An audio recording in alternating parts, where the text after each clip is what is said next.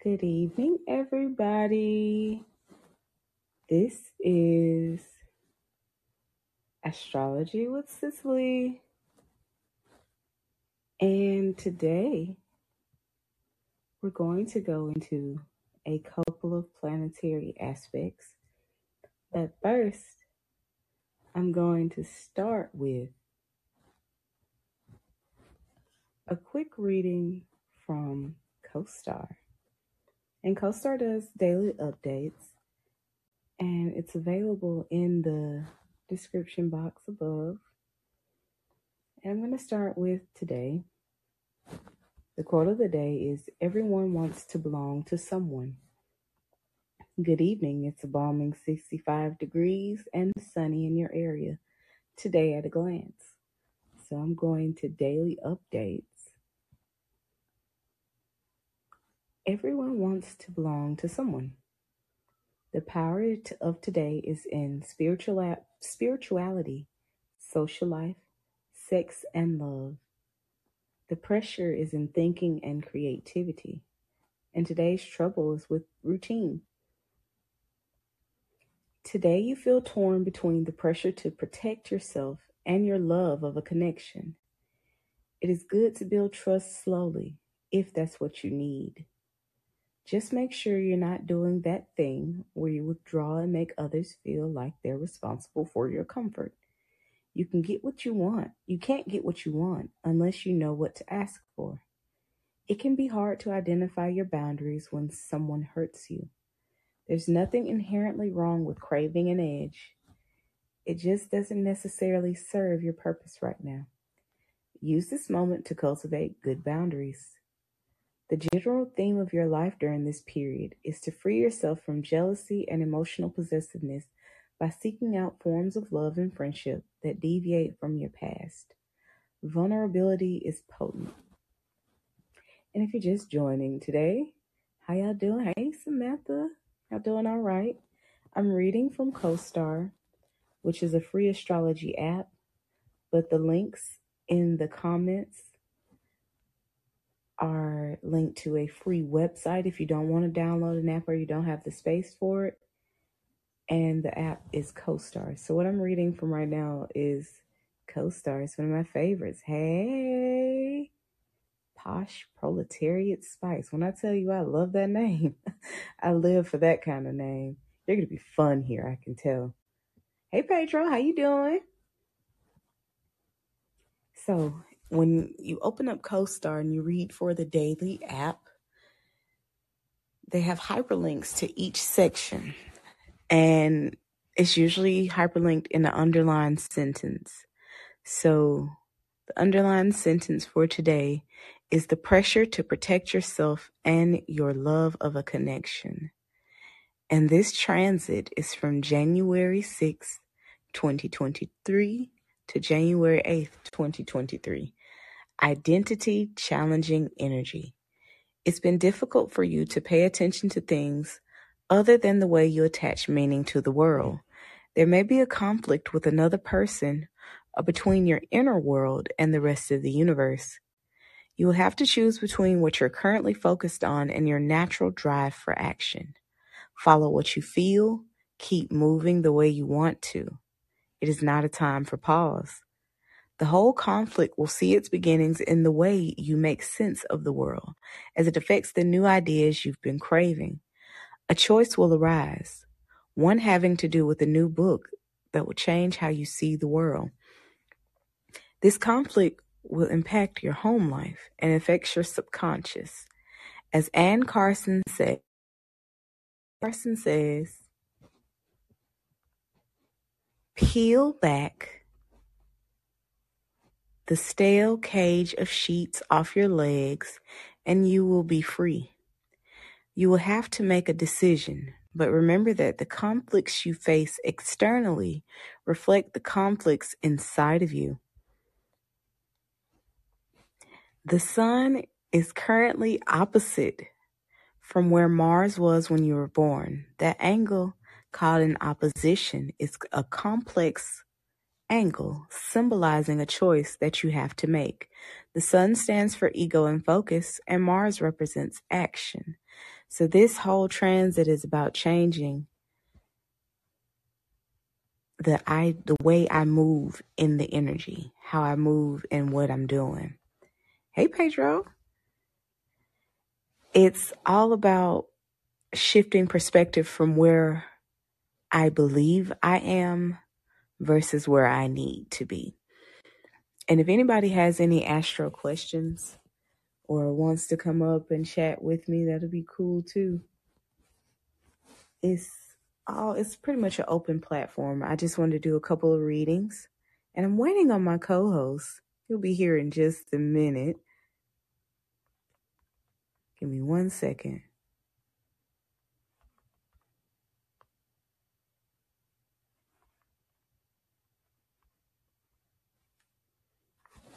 All right, checking in some messages. No questions yet? Okay. So I'm going to read just a little bit more from this. And the reason I love this app, firstly, it's free. And secondly, it gives you the transit with the maps to show where you are on this state, this setting. And the second hyperlink for today is it can be hard to identify your own boundaries when someone hurts you. And this transit that pulls up for that is January 1st, 2023 to January 11th, 2023. Communications challenging energy. You've been analyzing the way you attach meaning to the world. There may be a conflict with another person or between your inner world and the rest of the universe. You will have to choose between the way you have been thinking and communicating versus your natural drive for action. Follow what you feel. Keep moving the way you want to. It's not time for pause. So, with this being an open angle, like the last section, it's about moving forward in opposition to whatever it is. This conflict will impact your resourcefulness, bring new forms of creativity or romance into your life, and affects your subconscious. Every artist is inspired by the dark depths of their unconscious. How will you turn these struggles into the sublime? You'll have to make a decision, but remember the conflicts internally reflect the ones externally. And this is because Mercury, a very fast moving planet in the astro calendar, is currently opposite from where Mars was when I was born. And when you look at an opposite, it's about 180 degrees. So it's about, it symbolizes making choices and Mercury stands for thinking and communication, and Mars represents action. Now, today, my title is Neptune versus Uranus. And there are a couple of different aspects. Like today, under the category of social life and charisma, it says Uranus is letting you relax right now. This means that you're able to seek out the new, it's a good time to work in realizing on realizing your fantasies. Notice how much you enjoy talking to people. Notice how much people enjoy talking to you. And this is really about communication and innovation coming in.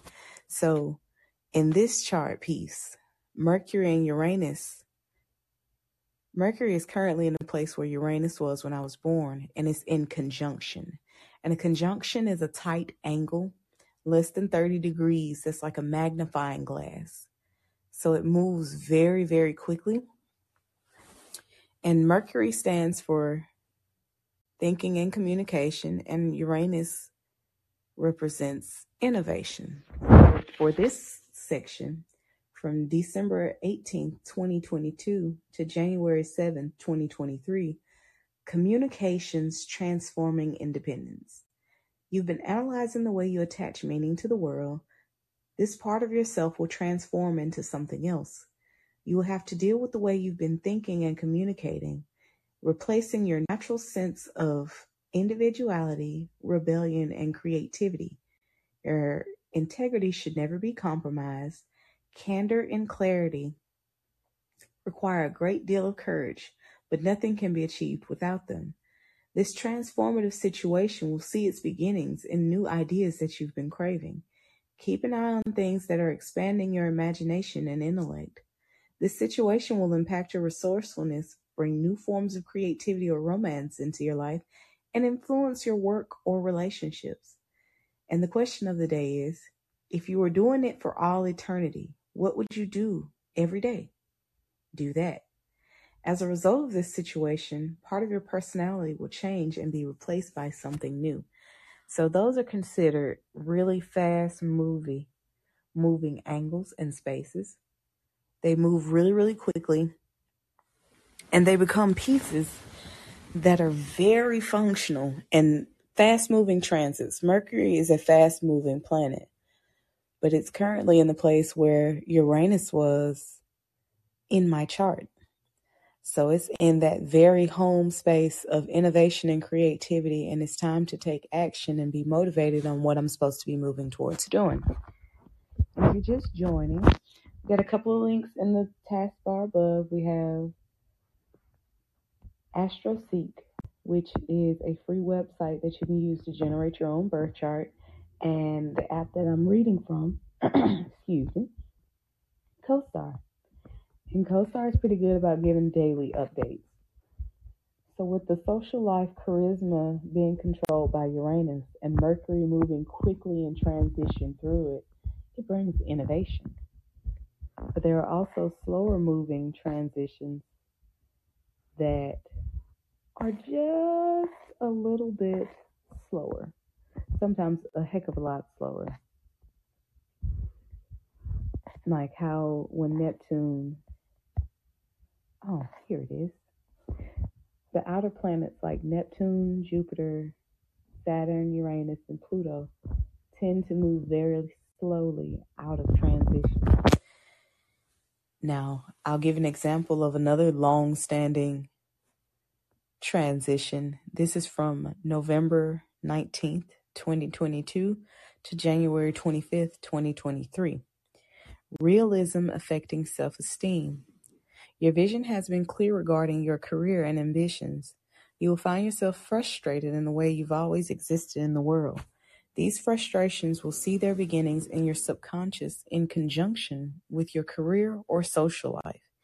An endless array of irritation and obstacles will affect your relationship with external validation and your need for it. Do you really need it? Exercise patience, give things time, and the situation will. Hmm, it moves forward. Now, this is because Saturn is currently 45 degrees away, was when I was born. This is called a semi square or a semi friction point.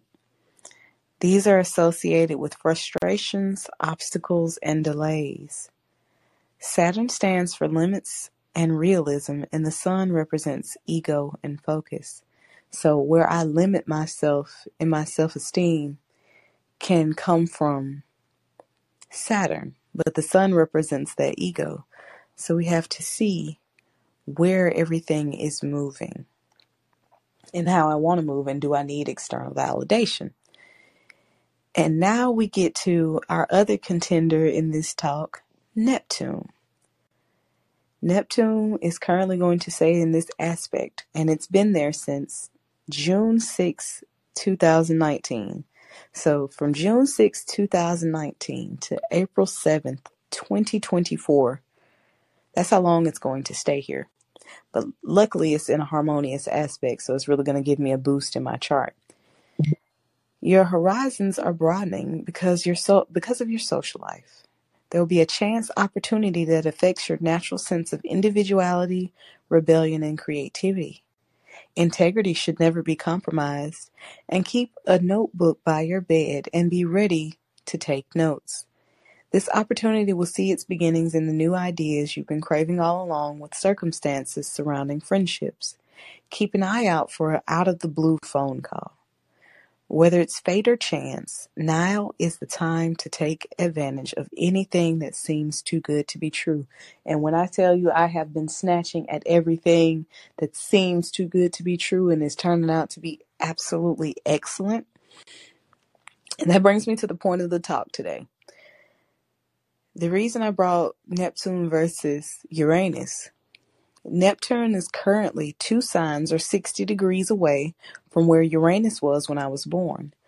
That angle, which is called sextile, brings forth ease, opportunity, and luck. Neptune stands for transcendence and inspiration, and Uranus represents innovation. And it seems like those two would run. Oh, hi, Andre. Hey, Hakeem. My guest is here. Bring him up. But when you look at it, you see how very similar these two are because Neptune is transcendence and inspiration, and Uranus is innovation. And one thing I will say that I have a conjunction right now between Mars and Uranus that are causing a full scale, all steam ahead, come up with a whole new life because you're about to transform energy that's been happening. So it's like when you see them in connection to each other, it's like, wow, they're very different and very the same at the same time. Hello, Hakeem. Hey, how are you doing today? I'm doing pretty awesome. How are you? Well, you know, you notice I um I, I gave you another 13 minutes by yourself today. You see, he put me through the ringer. He's he's teaching me how to run Callin. I've been holding my own. I wondered if it was just a fluke the first time, so but um Oh, but no, testy, testy, eh? you you got it. You got it down. So um next time, you know they were the exact almost the exact same amount of time was 13 minutes till I came in. Mm-hmm. Mm-hmm. This is the Virgo trickster, aka the triple Virgo. Hello, Andrea, and hi Samantha. How you doing? Hope y'all are well. Good to see you. If And uh, anybody anybody has any questions in the chat or comments about Uranus or anything of that nature. But Hakeem, you're a phonics guy. mm, what's up with phonics? What's the difference between transcendence and inspiration versus innovation? Transcendence, inspiration, innovation. I mean, well, transcendence simply means to go beyond. I'm going to give this in the simplest terms. Inspiration comes literally from um, breathing in, so bringing in life. And so it's an invigoration, like getting energized for something to do something. And then um, innovation is um, most readily translated into um, taking something that's already extant and um, improving it, um, or or improving upon doing something that hasn't been done before to to address an issue that maybe is already being addressed, but in not as an efficient way. So um, so people uh, you can you can innovate something to transcend. So like it would go in this order. You should the it's interesting. The the order would be inspiration, innovation, and transcendence. So I don't know why that that comes to me intuitively, but you become inspired, and then because of your inspire inspiration, um, you get filled with life and energy to innovate something. And then once you innovate something, then that something and yourself then transcend the previous condition. Okay. So what you're saying, because that's the way that they describe Neptune and Uranus. Neptune is transis- transcendence and innovation and inspiration, and Uranus is innovation. So it'd be Uranus, then Neptune. I'm only talking, you know, I don't know because I I just I'm just using the linguistic definitions, but usually if you know, remember earlier we were talking on um, wisdom and I mentioned the four basic language skills were, you know, listening, speaking, reading, then writing. There's a logical order that things should be done in order to to um, most efficiently learn. Well, there's also a natural progression of those three words in particular. So I don't know whoever the author or where you pulled the information from, but um, I think that when speaking about those specific type of things, there is an order that they happen um, that you become inspired to innovate, which then tra- helps to transcend the current situation of yourself or or conditions. So, um, so it, you said Neptune has all three of those characteristics. Neptune is transcendence and innovation. Okay. Transcendence and inspiration. I want to say innovation so bad. And Uranus is inspiration. Oh, right. Yes. So, so Uranus uh, would be, or Uranus would be inspiration. That would, yeah. I mean, technically, if we're looking at it in a linear fashion, which is how I am, it's Uranus would come first, and then um, and then Neptune. Yeah, I But I just mean, that's even how the order of they are in the the the orbits as far as the distance from Earth and the Sun are anyway. right. But I just wanted you to bring that up with the phonics because I knew you had the intuitive guide for that. Yeah, I mean, yeah, but that's that's very interesting. Um, I've never heard that before, and I've never really even thought about those three words together before, but now I'm going to use that. That's actually pretty cool. Inspiration, innovation, transcendence. Yep. Be inspired first. Innovate. Hello, Allison. Hi, how y'all doing? Y'all popping in? Oh yeah. Posh, posh proletarian spices. says, "Hey Hakeem, how you doing?" Yep, proletariat. Proletariat. I love that.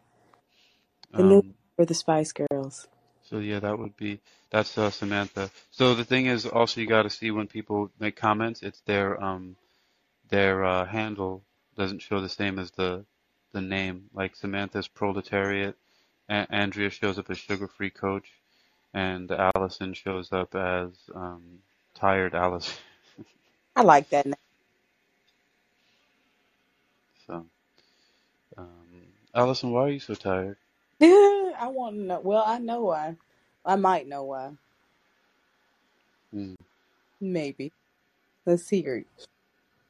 But yes, this is my second show, you guys. So still learning. Hakeem has been putting me through the ringer. Hmm, Somewhat. hmm He's been on his stage mode teacher thing. But what I was reading from was the CoStar app,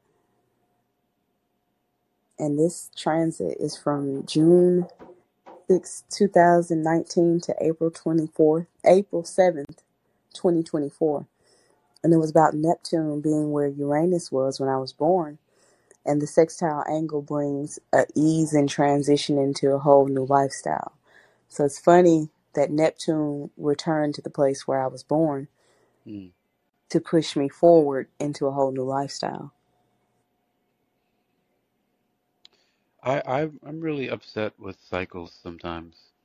You know, they're they're just just they're too they're too neat, and things that happen are disturbing. This whole uh, you said it just brought you back to where you started. You know, like it's back in the same position from when you were born, and that's currently right now. hmm And what exactly does that do for you again? It brings about a new lifestyle, a new form of innovation. Mm, The headliner is inspiration allowing for uniqueness. hmm Innovation allowing for uniqueness. But the tagline is whether it's fate or chance, now is the time to take advantage of anything that seems too good to be true. Mm. Yeah, a lot of things. Very interesting. You know, I, I had the opportunity, I spoke to somebody um, on uh, Wisdom just now, just before I came up here, and uh, she just happened to be from Brazil. And uh, so I got a chance to show off my language skills again to speak Brazilian Portuguese. She said she's never spoken to anybody before on Wisdom that speaks Brazilian Portuguese, so I thought that was that was uh, fun. And uh, she mentioned something about how that was like too good to be true. She's going to, to Brazil and she learned that I did capoeira and make music, and she's like, "Oh my gosh, what? You know, um, that's so so coincidental." I was like, "No, you know, I was thinking it's not a coincidence. You know, that's how it Mhm. how it goes. You You hit the other point of the cycle in the same day. That is pretty damn cool. Because we were just talking about all the languages you speak this morning. Yeah, so I thought it was kind of cool. Um, and you know, for a while I got stuck in a mode because I woke up speaking German. and my my accent it was kind of tilted towards that for a while. I don't know, it was stuck for a little bit because I, I I woke up talking about um, pig farmers and, and, and tailors in German though. Like, you know, pig farmers und Wienerbauer and a tailor und Schneidel. Random? just, you dreaming about? It's not really random though. They come, it comes from directly from Magneto. Um, no, seriously, it, it's from the X Men um, First Class when he, he travels to South America to Argentina and he, you know, because that's where some of the, the Nazis escaped to. And so they used that whole thing in the movie X Men First Class, and you know he's going to get revenge on the Nazis because they killed his mother, and he's trying to track down the guy who did. And um, but for some reason, I don't know if it's because we were talking about Magneto or what, but then, you know, I woke up speaking German, and then had to call my friend Manuela, who's German, and, and speak a little bit because I just I woke up like that, and it was I'm speaking German in my dream, and I woke up speaking German. So I thought that was kind of cool. I think. Do you know? uh, Um, wait a minute. Oh, never mind.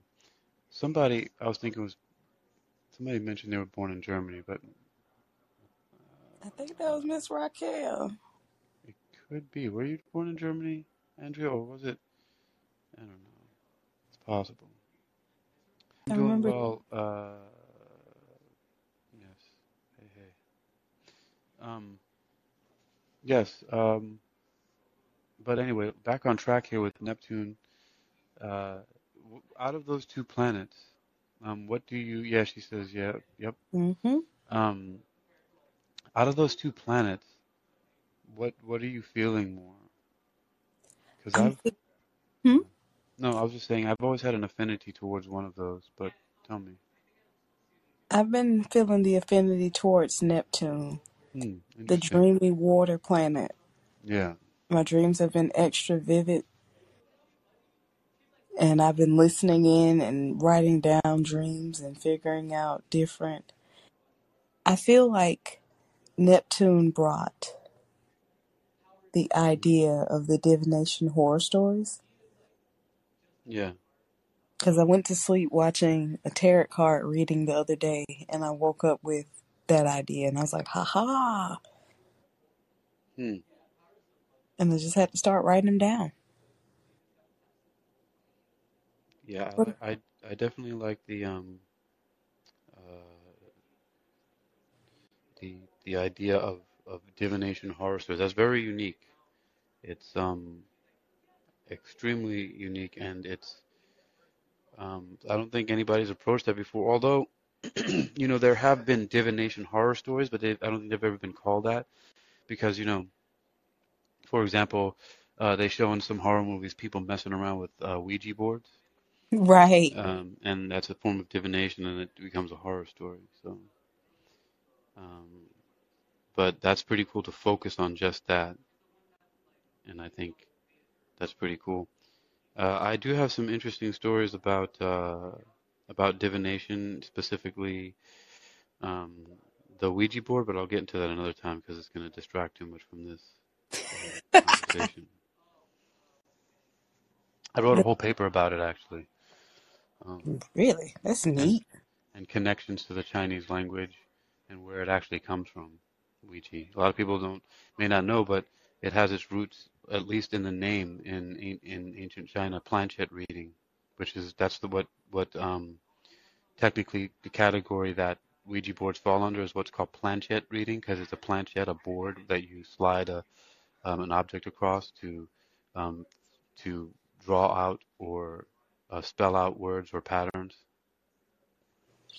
Absolutely. I think that's really cool. Now, the divination horror stories are based on the chronicles of different tarot card reading titles that I've heard. Mm, And a lot of them are based in the innovation of Uranus, but the transcendence of Neptune. mm, How to transcend the idea of the bad day or the bad reading. mm, with intel and stories about how things have been falling apart or falling into place. And a couple of really funny ones, like the one I read to you, You Ain't Seen Me, mm-hmm. about astral projection. Yep, that was I may. I may read that one on here today. It is a good one. That's a that's a good piece. That's one of the first pieces I wrote from the series, and I really attribute that to the moving transits of my outer planets because these are considered generational planets. They don't often move very quickly. So you have to sit in the energy that they have. Like if you hit a square in the outer planets, Mm. they take years to come out of it. Like years. What uh what planets are associated? What the main planet associated with uh, Virgo again? Virgo is closely associated. Uh, Virgo is closely associated with Mercury, one of the fastest moving planets. With Mercury. hmm Oh, that's right, because it's called um in German it's Quicksilver. Yep, Yeah, that's, like the, forgot. the easily metal. hmm Yeah. So de it's interesting that yeah, because Mercury is Quicksilver. I think is isn't that another name for it? I wonder. hmm But um, but yeah, that's it's in in German it's Quecksilber. Yeah. Okay. The quick Interessant. Oh, yep. Sugar Free Coast says yes, it is. It is. yes, it is. So with that triple Virgo, I call you a communication powerhouse simply Mm. because bring information that has been carefully researched, analyzed, and used. hmm And then it's Uh, like you explain it in the simplest term that you can. yes. Uh, well, I'd like to. I don't know if that always happens. Oh yeah. Um, so, who, who are you asking? Because, uh, Hmm. Well, I'll answer hey, it. ich, ich bin eine Jungfrau. Uh, Oh, she put your name, Yeah, ja. Ich bin eine, eine Jungfrau. It's me. and he's a triple Virgo at that.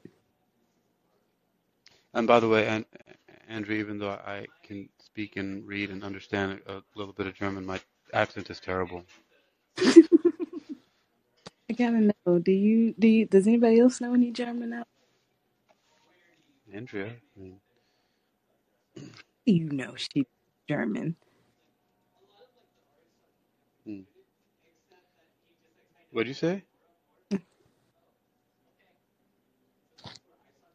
I said, Would you, how, you, how do you know she knows German? I'm assuming if she was born there, she might know. Ah, Andrea, du, sprich, du sprichst Deutsch? She knows a little. du sprichst Deutsch? Ah? Ja, nein? ah. Oh, Your papers, your papers bitte. Your papers bitte. Show me your papers. Show me your paper. Oh, she said both of her grannies were lived to be both Virgos. That's really. Mm. Well, that means I'm gonna live to be 180 by that by that logic. Oh, right around there. Maybe 360 because you're a triple Virgo. It's yeah, you know, ma- you know, 270 is not bad. I'm gonna. I mean, I do have that vampire energy. You do. It's given very Lestat. It's given very Queen of the Damned. Hey. Fahim. Oh, he's back. Hello. Hopefully everything worked out a little bit. But yeah, if anybody wants to get their chart read today or has any astro questions, you can put them in the chat and I'll definitely answer them live. And you know we got the numerology expert here. Got the double. And if not, I definitely have a quick piece from Co-Star to read. And this is from today. This is in Sex and Love. Magnetism. Mars is letting you relax right now. This means it's easy to say no and a good time to help, heal, and nurture anyone that needs it. Your body is a jungle filled with miles of sinuous cells and membranes crammed delicately inside. So Mars is giving me a break. You know, that's my, you know, oh, I just got to update. With Mars, Mars is my ruling planet. Aries is ruled by Mars, and Mercury rules Virgo. So the planet of action is actually giving me a rest, even though it's still in retrograde. And that's a long, arduous process. And I love it because I can actually sit in the energy that I have instead of going and taking the next move and moving quickly.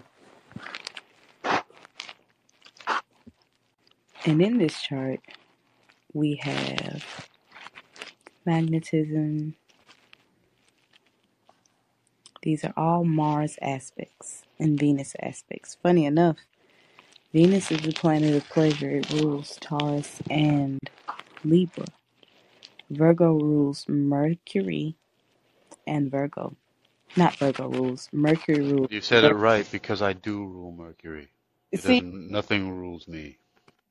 It rules the planetary sign. Nothing rules you. I hear you.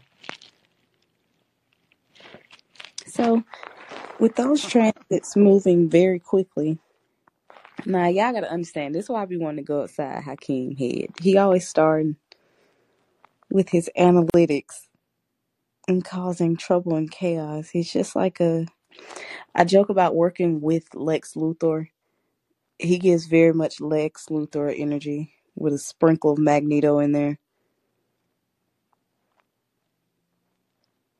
Got to see if we can train. Magneto, more Magneto than I would like. Mm, tortured artist soul.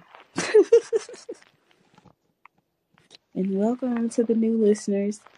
If you want to have your chart read, I have links to a free astrology website and CoStar, the free astrology app. Oh yeah. Magneto is. By the way, uh, just so you see something, uh, Cicely, at the bottom, bef- just now there was a um, a listener that said plus one, right? Mm-hmm. Um, and it didn't have an image. That's when someone is listening, uh, who is not listening in from their signed-in account. So um, that that means either they don't have an account or they've chosen to listen outside of it to be anonymous. Oh, So okay. you, so you can come into uh, listen to, like for example, let me, I'll show you. I'm gonna go uh, go to a call in right now from my phone, but not use the account. So callin.com and boom, and then it should take me to the main page as I'm not signed in. Yep, and I see. So watch this. I'll click on it from the internet, and then boom, something should show up in a few moments. There it goes. See it? yeah. Yeah. So that's when it, what happens when someone logs in and they're not using an account, and then I will uh, close it out, and uh, then it'll go away soon. Disappear. Sometimes it takes a minute, but yeah, I, I think I logged out of there. So yeah, so um, that's what happens. Anyway, so when you see that, that means that someone. Yeah. Oh look, hey, hey, Ray Davis just popped through for a second. Hey, what's up, Ray? Hey, How you right doing? I need a mic. I need a mic. Dopest. Yes, Oh, great. Magneto and Professor X are besties. Yeah, because you know I'm Professor X. How do you know? I know. Thank you. I know that for sure because I'm the researcher. That's the one. It's always been the joke that I was either going to be Charlie from Charlie's Angel or Nick Cage or Nick Fury, Mm. the one that doesn't really have the pure superpower, but is the coordinator for all the other shit that's going on. Wait, who who that? X? Nick Nick Cage. Nick Cage. I want to say his name was Nicholas Cage. Wait a minute. Well, Nicholas Cage is an actor, but what powers does this person have? What are you talking about? No, it's Nick Fury from um. Oh, Nick Fury from the the Marvel comics. He's Yeah, yeah. the coordinator that gets everything done. Yeah, and you know what's so funny? Yeah, Sam Jackson plays him, uh, and that's right, uh, Ray. Um, what's so funny is that um, they they mixed up some characters. Did you know that the the character Quicksilver in the X-Men movies was is is the same character as um, the one in the Avengers, but they did but they separated them. They they were supposed to be a mutant, but they made him an enhanced individual that was created in the lab with Wanda Maximoff. But um, he was he was one of his his iterations was as an X-Men. So who knows? They might be in another universe. They might uh, cross over the X-Men with the Avengers. Who knows? I'd like to see it. That'd be a very good movie. It Well, would. who's writing it? But I think it'd be a It very it would be interesting to see the uh, zodiac signs of the um, of the some of these different characters to see how closely um, they come to what their characters are because you never know like what if unconsciously Stan Lee and the other creators created these characters and they happen to fit very well with their zodiac signs wouldn't that be something I really do think that'd be cool because it's fine. Professor X is a Capricorn. hmm. I don't know. But um but yeah just uh, just a thought. Also, I was just thinking about how the planetary ruler soon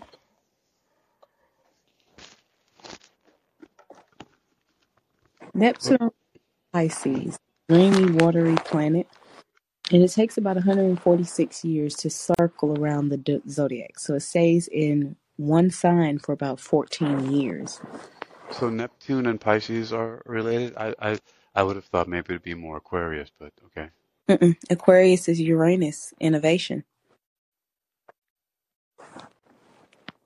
Oh, there was a movie called The 40 Year Old Virgin right hmm and there was a very weird very strange uh ending of the movie where they were singing up they were singing this song called The Age of Aquarius at the end of it It was like the age of Aquarius, the age of Aquarius. It was very, very. I, I thought it was it was sort of out of place, and I was like, what are they? What message are they sending? Especially because I had just finished doing all this research on ancient Egypt and how all of the entire uh, Bible, at least in well, no, the entire Bible and the biblical characters all follow um, zodiac signs. So Moses, for example, um, during the time of Taurus and the Beltane festival, and the reason why um, he he was really Aaron was the Pharaoh Akhenaten, for example, and and Moses was his brother, and he went up to um, what they said was a mountain, right? Mm. Uh, Mount, but it was really the Great Pyramid, and he went up there because they were astronomer priests, and when he came down, he found that they were, and he was you know basically going up there to see how the stars were changing, and when he, and it was changing from Taurus to um, to uh, Pisces, and so the reason he came down from the mountain and and you know beat the crap out of his brother, dragged him around by his hair, and killed four thousand followers is because he was like, "You stupid idiots! It's no longer the the bull. It's no longer Taurus. It's now it's now Pisces. You're fucking shit up." And so they melted that golden bull, and um, that's that's one of the historical connections of why that happened. But it may or may not be true, but there's a lot of interesting history that shows that, in fact, um, the pharaohs um, never really went away, and that Jesus was one of the last of the pharaohs. Yeah. Um, he he also went to Egypt, and and uh, he was also trained as an astronomer priest and whatnot. And I'm not stepping on anybody's religion. I'm just saying I I, I look at this stuff because it's fascinating to me, and um, you can call it science fiction because I'm a science fiction communicator. Um, but uh, yeah, there's some really, really cool stuff that shows. I mean, like, look, remember, remember Jesus before he left, he was saying, "I will make you." Um, for, first, he was, you know, he he became, he came up. He was born as the Lamb of God, right? hmm And um, and and so the Lamb. So so you go, you have Taurus, and then after Taurus comes what? Right? It's not Pisces right away. It's um uh, it's either Capricorn or Aries, one of those two, whichever one's a goat, because he was like, uh, I'm I'm I'm the Lamb of God. He was born under the sign of, of one of those. Um, Aries is considered the ram, but a baby okay, is a lamb. right. So so then after that comes Pisces, um, and then it's Aquarius. So he was born under, uh, and he was like, I, I'm, you know, he was the Lamb of God, right? And then he goes to Egypt. You know, he disappears when he's like 13 years old, and he comes back, and all of a sudden he's saying, "I will make you fishers of men." So it also goes right along with the signs. So you got Taurus, um, Aries, and then um, yeah, it, it it actually is Aries now that I remember correctly. So Taurus, Aries, then Pisces, and now we're enter, about to enter the age of Aquarius at some point in time. But if you look at these historical figures, they all follow the astrology and the precession of the equinoxes. It does. And I would like to note that the age of a different sign starts every 2,160 years. Mm. So we're at 2023. And if a lot of us live long enough, we'll be able to see the age of Aquarius. And, and by the way, people, just a nerdy um, uh, factoid: um, 2,160 is the um, no, the the radius of the moon in miles, approximately, because the diameter is 1,080. So 2,160 is twice that. So we have to go around the moon twice, and then we get to a new age. Yeah, I love Yeah. those little factoids. Those So, numbers are also encoded in a lot of things, like the uh, the, the like the yugas in ancient Hindu text. One of them is um, is 432,000 years, which is the the um, diameter of the sun in miles, and another one is twice that, which is 864,000, which is the radius of the sun in miles. And then there's an Egyptian coffin text that is like like text um, 1080, which is the, the the moon again. Um, and then in some of the Tibetan books of the dead, they have all these other numbers, which are really really interesting that, that encode um, you know, in miles and things like that. And people wonder, like, well, miles weren't invented or brought up since this and this and that. But um, if you look at um, royal miles and and different and cubits and different things like that, you start to see where some of these approximations come from. I mean, they were actually using measurements of their feet and hands and arms and things like that. So, um, uh, and then you know, a lot of the other stuff, well, and most of it, the the whole origin, as you've been uh, putting forward a lot, is that uh, all of the languages, religions, everything is based off of the of ast- as astronomy and these astronomer priests. And the original language is basically being the numbering, counting, and the arrangement of the stars in the sky. yep. Andrea says sacred sacred geometry. It was a time of the fish See? and and I like to note that when King Tut lived, the pyramids had already been around for about ten thousand years. Uh, yeah, I don't, I don't know. Let I, me that look. certain things I don't know um, about that, but there's other details I do, but I don't remember. But I mean, yeah, if if we could historically trace it back, it would be interesting to see. But I don't think they match up with the biblical time time scales um, because those guys were around a lot longer. Because supposedly, um, remember Moses led his people out of bondage, and it was really a religio-political struggle because um, th- they the Egyptians were polytheistic, and him and his brother Aaron they wanted to be monotheistic, and the monotheistic God they wanted to worship was the rising sun of the Adonai or At- Aton Ra, um, and you know they went to the middle of the desert and started something up uh, called um, uh, hold on for a second.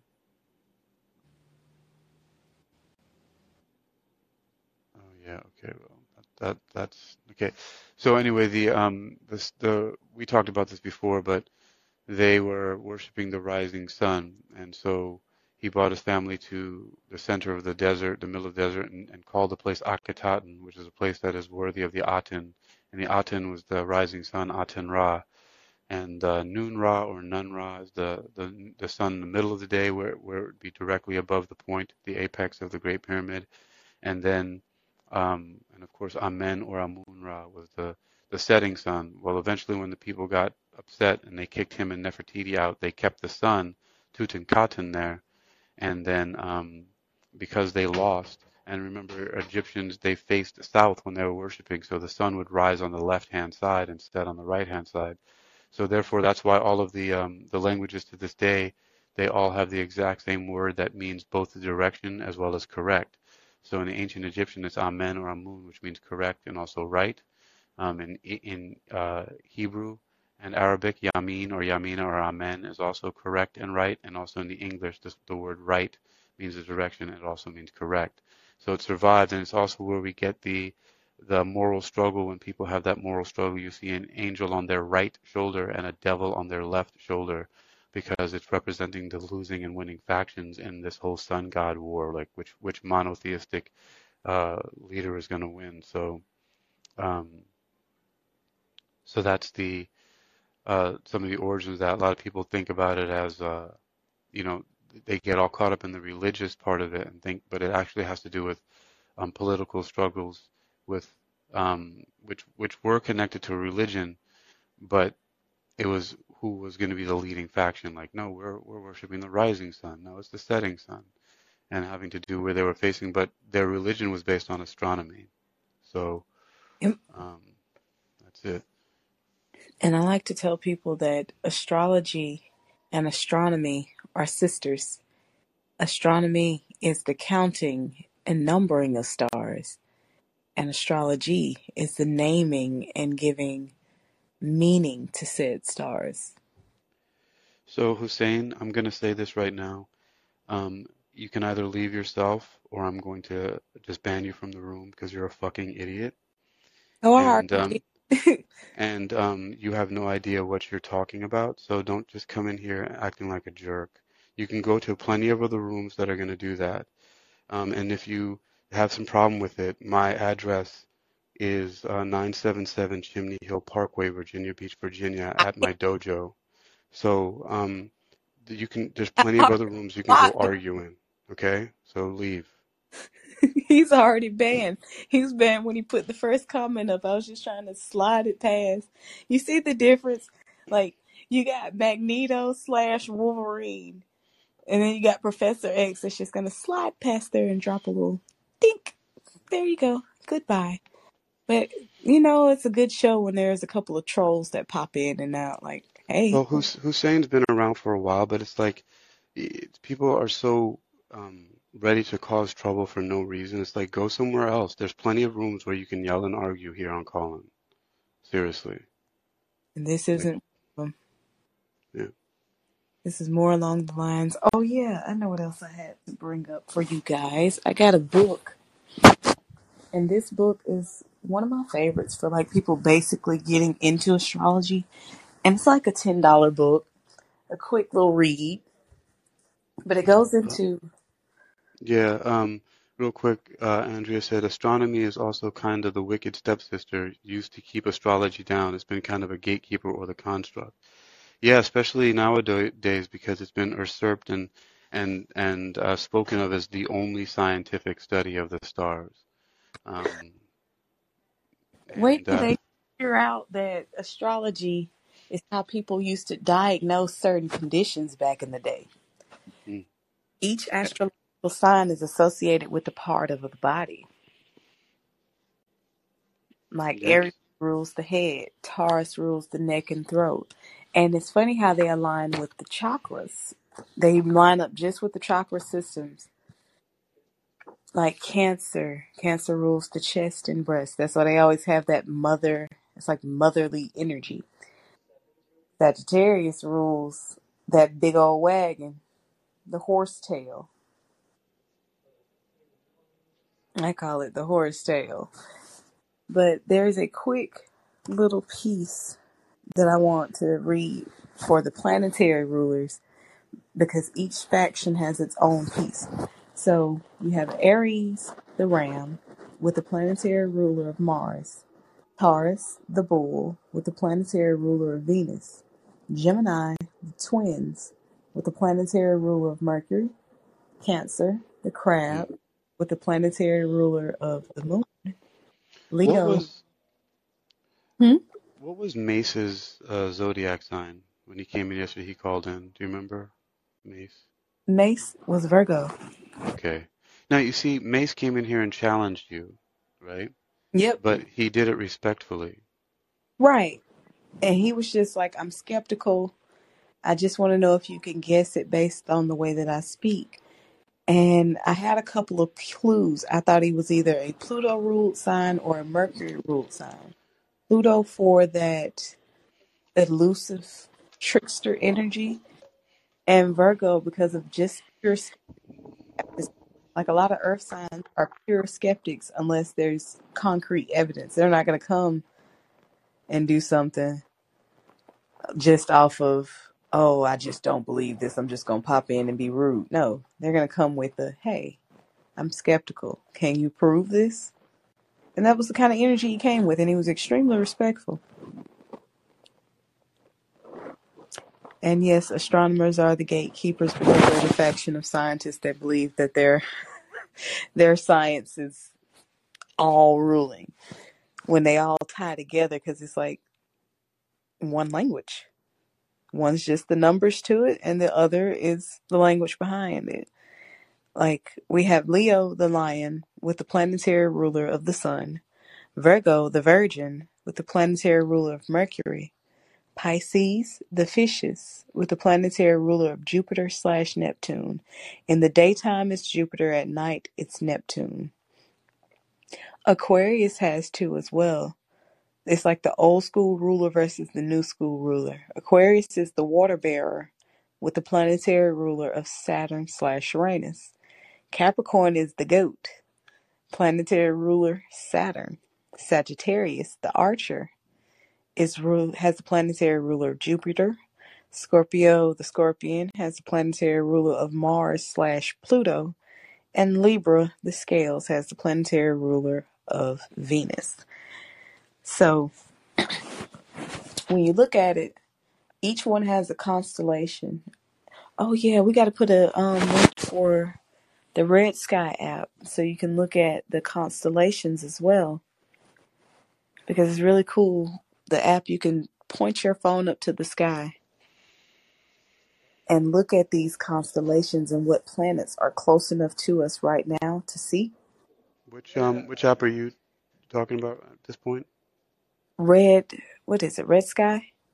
Um, well, there's one. Did you download Redshift already? Red Shift. It's categorized as the sky in the App Store. Right. Um, yeah, yeah, the sky.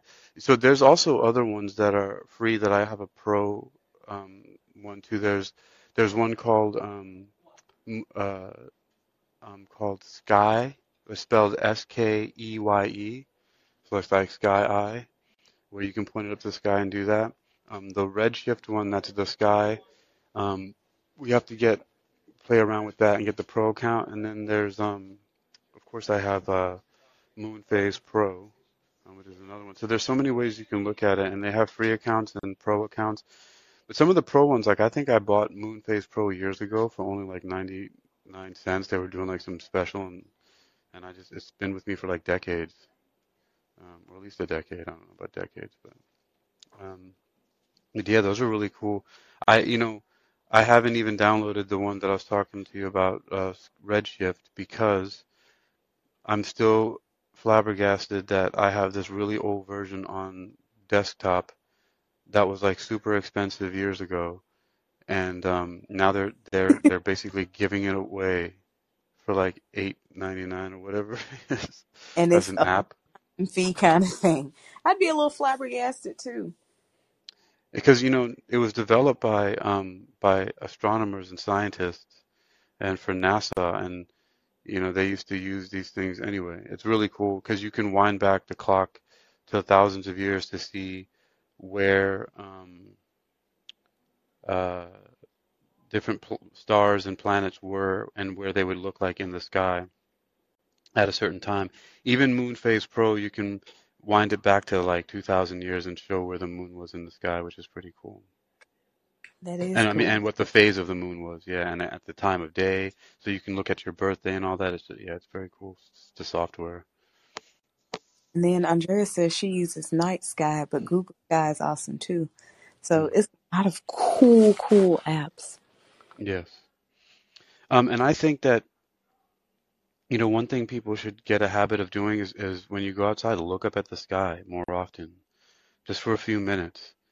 Um, it's very interesting the things that you'll see. I mean, I remember a couple months ago I was laying down outside and I was just laying on my back. I was on uh, Wisdom actually, and I was laying down outside, looking up at the sky, and I saw three shooting stars and what I thought was a UFO, but it must it could have been a satellite. But I, it was tracking through the sky for a long time, and I saw all. It was just so bizarre. One went west, one went east, and then one went like north uh, northeast, if I recall correctly.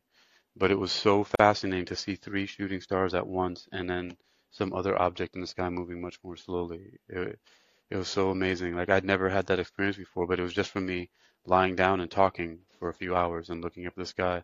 And I remember, um, I think truly Julie I was talking to over there, and Sarah Del Valle and a couple other people, and I was like just freaking out about. it. I was like, oh my god, there's a shooting star. Then a little bit later, hey look, there's another shooting star. Oh Wow. hey, there's another shooting star, and uh, there's a UFO. So I mean, it may not have been a UFO, but it was it was fun that um, you know to be able to see that. So Oh yeah, I think that's a good idea for me to do tonight. I'm gonna get out and stargaze and see what planets I can see because Venus should be visible within the next month or so. So I may have to get out and actually use my apps and look. But I have another interesting description from this book. It's called Write Your Own Horoscope by Jane Struthers. mm, And she describes Uranus, Neptune, and Pluto as the outer planets. And right. Uranus is also known for ex- eccentricity, eccentricity, genius, surprises, shocks, breaking the rules, turning things on their head, being ahead of your time, friendly actions, and humanitarian actions. mm, Neptune, which is the planet I say I'm more closely associated with the Pisces Mercury sign, mhm, mysticism, spirituality, refinement of all kinds, confusion, romance, imagination, altruism, being charitable, and being self defeating. One of my biggest challenges when Neptune is square to any planet I have is a very self defeating attitude. It's like, it's not going to work. Why is it not going to work? What do you mean? Why is it not going to work? It's just not going to work. So I'm glad Neptune is in a harmonious place. It's actually sextile in my chart this month. Well, actually, for these till 2024. So I'm feeling more inspired lately. mm. That's good. Um, you know, one of the things, interestingly, as um, as uh, as depressed and ragefully angry I can get, um, I don't have any doubts about abilities. That's like the one thing that doesn't bother me. Like I don't ever have like, oh, this can't be done type of thing, you know. Um, but but I but I do very often have the the feeling that I don't want to do anything. Not it's I always know that things can be done, but I but my attitude is usually is it really worth it? Like what's the point? That's where I get. Mm, different aspect to Neptune, but almost along the same vein. Or maybe that's Uranus, because Uranus is innovation and turning things on its head. Like, you know, you can come in here and flip this table clean over, but instead of doing it, it's like, I don't want to. Yeah, it's like I don't know. I was like, what's the point? It's kind of a complacency. It's it's a, it's a, it's a thing that I deal with. Is um you know on the show I was on here uh, yesterday or the day before before um I came up. It was with Masha and another guy, Mr. Suri, and they were talking about civil war. You know, there's the concept and the idea of it, and I told them, you know, I'm I'm politically apathetic and complacent, and I don't want to vote, and I just don't think it matters. And so I told him that, and then I asked the question, you know, what are the direct, immediate consequences of that, and um, and how can one become more motivated to vote and whatnot. They gave some really good answers, but that's like a, a general theme with me, is that I, I'm quite capable, um, just through sheer, um, you know, consistency and just will, you know, force of will, but I, I very often lack the um, the motivation or the spirit, the inspiration to do so. So that's that's the first part with me is like I can innovate and transcend, but I first need to have the innovation. I mean the inspiration. Fortunately, um, I found that an, a good substitute for um, inspiration is um, discipline. Mm, so that that notes and ties to Saturn. Saturn is a planet of discipline and limits and realism. So you have the realism of Saturn versus the innovation of Uranus. And one thing I just noticed when we, when you were just talking, I'm Neptune in your Uranus. Mm. Watery, So mi- spiritual on one side, hardworking, innovating, breaking down walls on the other side. it's interesting because I often talk and use those specific terms about breaking down walls and kicking down and going through them. Mm-hmm. I really find that synchronicity funny. Mm-hmm. I find that very funny. It's like the watery spiritual mystic over here, and then you got the Tata Club of I will pepper spray you. Want the smoke? I got it. Need for independence on this side. Now, another piece I want to bring up is how Uranus and Neptune apply to your love life. In this in this chapter, this is just Write Your Own Horoscope by Jane Struthers. In this chapter, we're looking at our four planets that have a big influence on our emotional lives, our capacity to give and receive love, and our desire for sex. Venus and Mars are intricately intricately bound up with sex and love respectively, and they can't be ignored. But they aren't the whole story. Uranus adds sparkle and electricity, the magical snap, crackle, and pop you feel when you meet someone who makes you light up. And it also governs our need for independence and detachment. Neptune is all about romance and our urge to merge with e- another, which can be wonderfully which can be a wonderfully spiritual experience. Or it can mean we'll lose all our identity and become drawn into complete symbiotic relationships that don't do us any good. I don't like that call out. I don't like that call out at all because that's exactly what an imbalanced Neptune placement will do. Imbalance Neptune placement. To lose yourself in the identity of a relationship versus standing alone in independence like Uranus. So it calls for balance.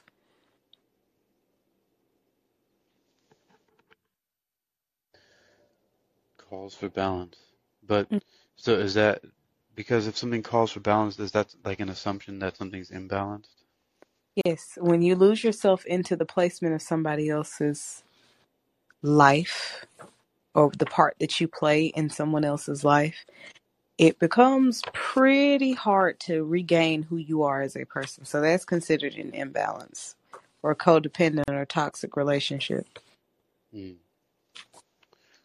Now, one of the things I wanted to look at is, is just in a practical sense, what I know that you covered this before, but let's focus. I'd like to just for a moment, if if we will, focus in on how can people use the aspects of their zodiac um, to to just to get things done.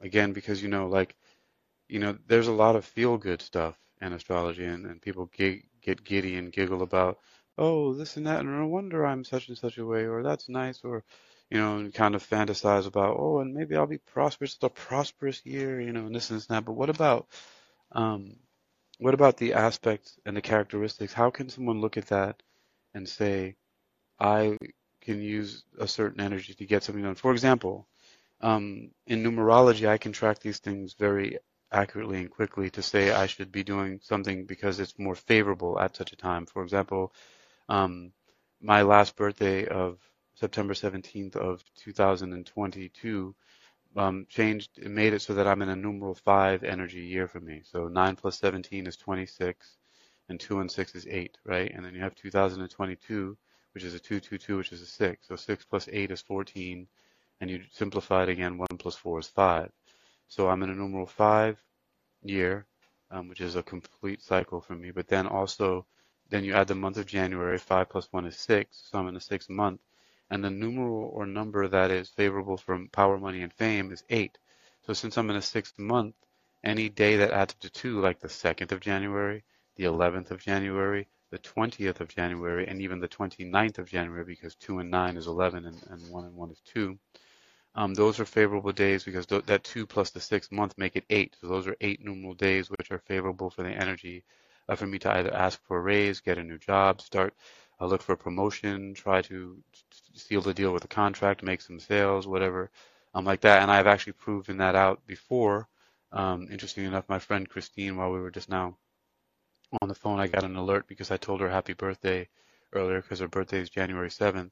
Um, there are some very significant things that happened back in January 7th and 8th of 2008, starting all the way back in 2007, having to do with the numeral 8, where a whole series of events where I, um, in the eighth month of the year in August, on um, the 2nd, which again, or the actually was the 11th, which was interesting enough a coincidence. It was the 11th of August in 2007 for me, which was an eight numeral day. I asked for a $20 raise because I was making $25 an hour as a group fitness instructor, and I asked for 45 an hour. And Shireen Paulson, the group fitness director, said, "Okay, I'll see what I can do."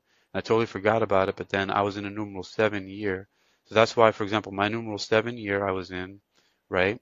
And so when you add it to the eight month of the year, that would be a 15 so which was August. So 15, 1 and 5 is 6. That's what made me have a 6 month. And so on the 11th, 6 plus 11 is 17. 1 and 7 is 8. So 8 is the numeral of power, money, and fame.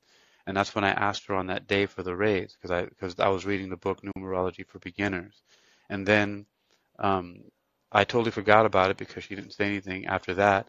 And then the next month was September 17th was my birthday, so I transitioned from a, a numeral seven year into a numeral eight year, and then I, you know, then on January 8th of 2008, um, I went and picked up my check because I still did such things back then. I didn't have direct deposit, and um, I didn't get a $20 raise, but I went from 25 to 33, which is an $8 difference. So all of, and I only saw this in retrospect after looking back at that situation, because I was like, I thought to myself, I wonder if I can numeroscope back in time and see what happens. And I know I went over that really fast, so anybody hearing that, it seems like I might have glossed over it, but it's some pretty super out of control, astronomically coincidental things that happened for me to in the eighth month on my personal eight day, um, and then transition into a personal eight year, which is the year of power, money, and fame, and to then on September on January 8th because the day before was my friend Christine's birthday, and so I didn't go to pick up my check at that time because, interestingly enough, at that gym we picked up our checks on the 7th and the 22nd, 15 days apart. But I was with her on her birthday, and we went to go pick it up on the 8th of January in 2008, and I got an eight dollar raise. And I mean, that's just bizarre. But like, who gets an eight dollar raise? You know what I mean? It was no round number. I mean, maybe the letter eight is round, but it proved to me that there's something to it because not only did she not give any resistance to giving me the raise, but she gave me as much as I think she possibly could. You know, I asked for a ridiculous right. amount. Um, and so, uh, and then also 33, going from 25 to 33 is a 33 is a master number in numerology. So, um, so things like that. Um, anyway, so, so going back to what I was asking, really, and, and I gave that story to just give it some background and depth to see why I'm so um, so steadfast in uh, in knowing this is that I saw exact results of doing as the book Numerology for Beginners suggested.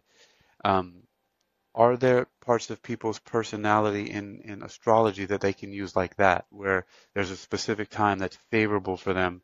And I use the money aspect of it because I'm very mercenary and it's very important for me to have access to do the things that I want to do in my life. And so I use that as an example. But what are some things in astrology, like times in their chart or times during their life that they can, for example, um, have a favorable time where they can go with the flow? Okay, I get what you're asking me. I'll give the planetary ruler is Pluto. Pluto has a strong influence on money, and each personality has a different trait. So, say for instance, your sun is close to Pluto in chart form, say it's 120 degrees or 100 degrees. But it's funny that you brought up the numeral eight because if certain planets that are in aspect, like if Mercury is in aspect to Pluto in the eighth house, or your moon Mm, is in the eighth house, Venus is in the eighth house, Mars is in the eighth house, Jupiter is in the eighth house, Saturn is in the eighth house, Uranus is in the eighth house. If any of those motions are in the eighth house, there is where money is strengthened in your chart. So anytime mm, that Pluto hits your eighth house, there will be a money aspect there to it. mm, Or if you have signs in Scorpio, people with Scorpio placements have a good list with money. And that money is strengthened because Pluto controls other people's money. That's the joke. That's why I make the joke about people with strong Pluto placements or Pluto ruled charts having inheritances, even if they don't have any relatives living. Somebody's going to leave them money or they're going to come into some money. mm. But Pluto is, if you look at where Pluto is in the chart, it shows where your money is. And Yeah. I, I'll read a brief mm. description. Like if you have Pluto in the first house, is financial power in personal matters, emphasized by Sun in Aries or Venus in the first house. So if you have Venus in the first house, your money powers in personal matters will be emphasized. Financial power in the second house is in personal finances and possessions.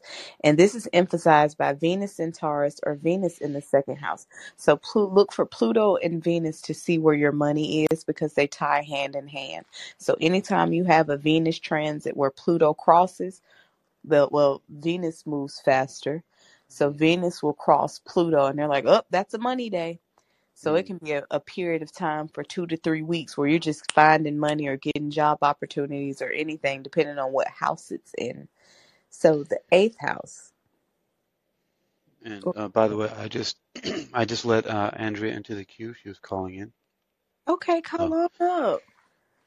But I just just wanted to give a brief example of where, if wherever Pluto is in your houses, is where you'll see money, but it comes in so many different forms. Like yeah, the house is about your talent. So if you're talented, yeah, it's taking your true talent to the highest level, being your truest self and taking the lead. The sixth house, working working on being in service, or you'll make a lot of money in health related matters. So you'll see a lot of nurses with sixth house Pluto because they just want to take care of the general public, but they make a lot of money. Well, that's interesting that you say sixth house and the numbers, the numeral six. Andrea, don't come for me. Don't come for me. What? What I do?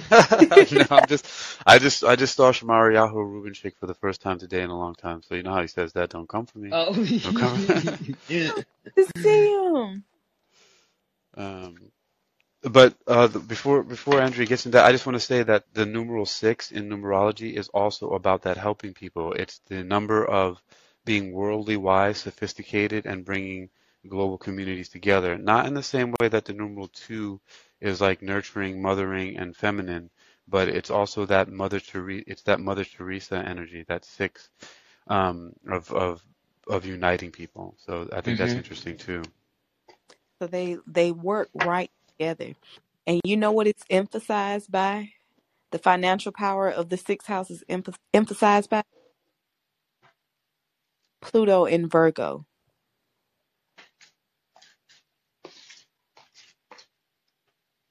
So Pluto in Virgo. Shuffle, shuffling some cards. Yeah. Oh, you should go ahead and shuffle it up. What I'm saying, each one has a different exalted place. Like the 10th house, which is ruled by Capricorn, the financial power is big business, being top dog, leadership roles. I'm a Capricorn 10th house. So I've always been pushed into leadership roles, even though my Neptune says it's not really that self doubting, depreciating energy. It's like, no, I don't think I'm supposed to have it. But it's emphasized by either Pluto in Capricorn or Venus in the 10th house as well.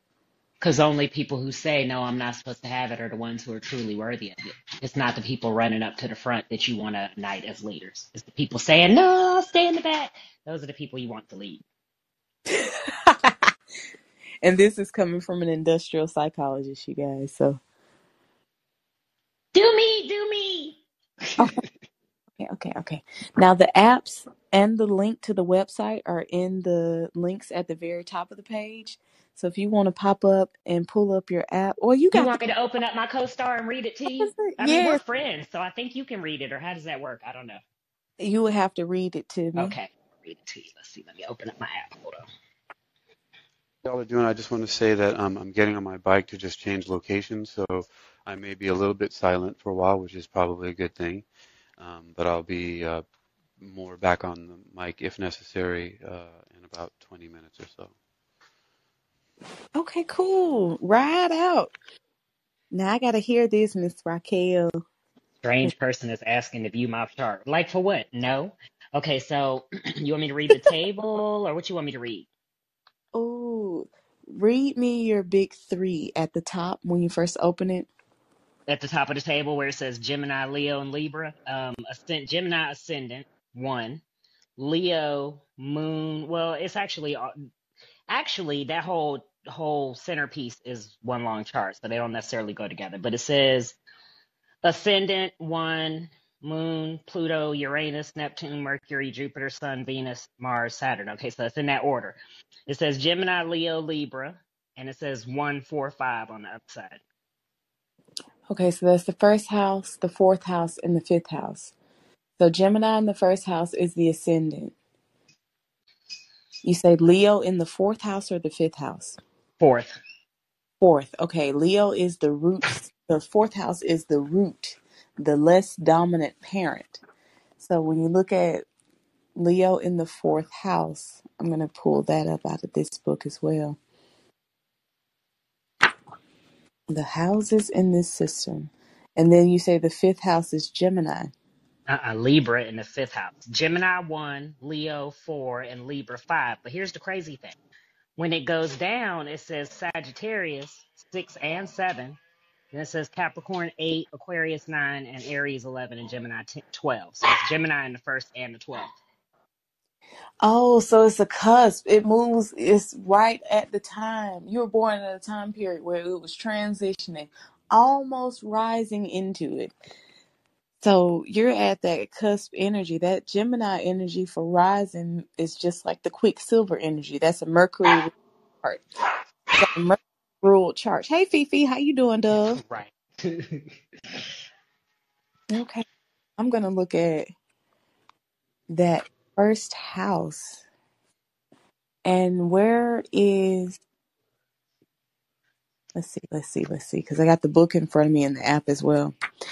I'll read through some of the houses. The first house is your personality, your appearance. So you give that very Gemini Quicksilver, very similar to Hakeem, but a little lighter on the the cynicism and mag the what do I want to call it, the Wolverine like nature. more more Professor X than Magneto. Right. But it's like two sides of that same coin. hmm And then On some days I could be Professor X, and on other days I could be Amanda Waller. yeah. Take a club up. But one of the most interesting placements you just told me about was your 11th house. You have Aries in the 11th house, and that's friendships, hopes, wishes, and hobbies.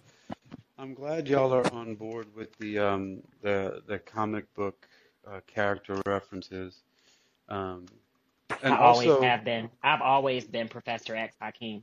I, I know this, but um, also two things. One, um, I just realized that today is Saturday, and so I still have the dojo is not occupied now, so I don't have to go all the way to um, the bookstore to have some quiet, and I don't feel like it anyway because it's super cold. And um, so I'm gonna probably Uber there later just out of convenience. But also, um, Amanda Waller, isn't she from uh, DC Comics? Is DC. she like that that hmm super witch that they fought in um, Suicide Squad? No, uh-uh. Amanda, Amanda Waller is Professor X of Su- Suicide Squad. She's the black woman behind the scenes, Nick Fury pulling the strings, Oh, everybody out on. okay. That's who Amanda. Well, She's okay, I thought. Okay, more ruthless. She's right. I got you. Yeah, ruthless than she's yeah, she is very ruthless. That's right. Got it. Okay. All I see Nice. it. Go inside your head and then give you a hug. Mm-hmm. I love it. So when I'm looking at this area of life that you're ruling the 11th house with, you rule your the 11th house is like humanitarian. And when we were talking earlier, you were saying philanthropy. Mm-hmm. So you have the action of Mars, which is Aries, the Mars ruled sign, that drive to help people, but not in like the sixth house version where it's about medical field. It's about literally giving damn near the shirt off your back to get to help. Hmm. And that says a lot about your character as well. Hmm. And that that I really thought that I thought that sixth house nurse thing you were saying earlier was funny because that was my grandmother. She was actually a nurse like her whole entire life. Even when she retired, she still went back and was doing the midwife thing in her 80s. So she's a Virgo like I Hakeem. So I thought that was funny. that's Virgo as well. So she may have had a Pluto aspect in that house, mm-hmm. drew her to that medical field, and they do excellent in certain fields. And I want to talk about how people can use astrology charts to map out good jobs for people. Because Oh, that's what I wanted to ask you about too. That's why I came up here in the first place because I love what Hakeem was describing, how he went back over time period and applied the numerology. I've done that. I've looked at the seven year cycles and different time periods um, from a backtracking standpoint. That's why I have respect for it, but I never do it on a forward standpoint. You know what I mean? And so now being in a space where I'm like, okay, well, I ain't really looking for a job and I ain't really trying to do shit. So, hey, and oh, and I trust Cicely and Hakeem because I don't let people read me. So let me go on and see what the stars are saying for me right now because I'm chilling and I'm in the flow. So go on and tell me what it is, boo. where that sign sits at is your attitude towards money and the way you shifted my perspective on money. I went from the Taurean material wealth of this world to every bit of money is an energy source. Yeah. That that applies to Neptune as well. That dreamy energy, that mystic energy that just pops into your lap. When you know that everything is yours and it don't matter what the money looks like. Yep. And what I'm looking at, your financial power would be in the 11th house, leading a group, friendships, ideals, computers, emphasized by Uranus in the 8th house. What you said, I don't know. Missed it. What happened? It says your financial power, especially with the Aries in the 11th house, is leading a group, friendships, ideas, and computers. In retrospect, was that kind of your work history? Yeah, that's my work history and my nonprofit and what I've been doing for the past 15 years. And that's what I love about astrology. In retrospect, we can look back and see those little Mm-hmm. uh, Yeah, Yes. that's the Um, it. Collaborate retrospective Hakeem and the analysis. together so that they can, um, you know, it's well, the mission of Better Me Inc. is this improving communities, businesses, and lifestyles one solution at a time. So the idea is the TXNO execs are working together, building each other up, boosting each other up, helping helping each other build and strengthen their brands so that individually each person can go out and help improve their community individually. That's the idea. So I guess that's the gist of what Yeah, and it was a natural inclination. You just wanted to do that. There was no push for it. It was like, this is what I'm drawn to do. it just made sense. Right. Even though it may not make sense to anybody else, that's what you were drawn successfully. Yeah. And another thing, what house did it say Sagittarius was in? Oh, oh, that was my sixth. My oh, it's a few of them. Uh, hold on one second. Sagittarius is six and seven, and then Capricorn is eight. Yeah. Capricorn in the eighth. So I'm looking back in this book, the sixth and seventh house. When I'm looking at this piece here, what you spend your money on, small, delicate items, your health, making your life run smoothly, and your pets. Oh, that's hilarious. That's hilariously, disgustingly true. Yep.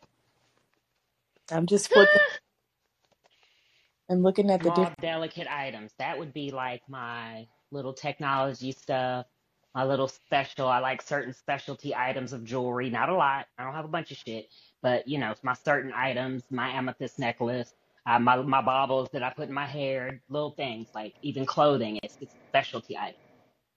Yep. Very special. Obviously, you know about Fifi. Right. And technology, you know about that. I spend my money on my business, my technology, and improving shit for the next level. That's that's it. That's a wrap right there. That's me. Have one. I want to say uh, hello to Rudy. Rudy, how you doing? Welcome. Hey y'all, how y'all doing? Y'all still sitting in and listening in? Ooh. Seeing the rare observance that the sugar free coach get a reading. First time ever on the internet. And what's in your eighth house? That's Capricorn. Capricorn. Now this may be a little spicy. Mm, and I'm sure. an attraction to unusual sexual relationships or maybe no sex at all can be drawn to partners. hold on, wait, wait, wait, wait. Hold on, hold on. You got to start over. Hold on one second. Let me take my Bluetooth off so you can be heard by all people in the room. Hold on. Okay. said this is the eighth house. Now, what the eighth describe what the eighth house is now? An attraction to unusual sexual relationships or maybe no sex at all can be drawn to partners that represent a sexual taboo. so that would be an example of being demisexual. First of all, that's what they call it. They call um, they used to call it asexual, but now they call it demisexual. And that's what they say about Capricorns anyway. Is that Capricorns tend to be prudish until you really get to know them or draw them in close. Yep. You And missed it. Say it again, Cicely. the eighth house has an attraction to unusual sexual relationships or maybe no sex at all, can be drawn to partners that represent sexual taboos. I think That's that's hilarious. hilarious. I think it really is. Like I'm just tickled pink. They always say that about Capricorns, but nobody don't ever believe it. And Because I never Capricorns always come off as so uptight and prudish. You left Fifi outside. Yeah, that's that's that's what they, and you don't even have to go down to the houses. They always say that about Capricorns. yep, but that's a specific house placement for you. So I'm a double Capricorn. So it's magnified in certain aspects. And That's where Mars? Mars is also ruling the 11th house because you have Aries in the 11th house. Uh huh. Emphasis on friends, especially those who are dynamic, friends, lovers, or vice versa. Potential pitfalls, arguing with friends, being bossy or controlling in social settings, competing with partners and friends. That's the pitfall if you're not aware of the place. Uh place. huh. Yep, that's that Aries energy, Yep. Capricorn energy. too. Cut it out. Places to meet a partner at a social event, club, or society, or through a friend.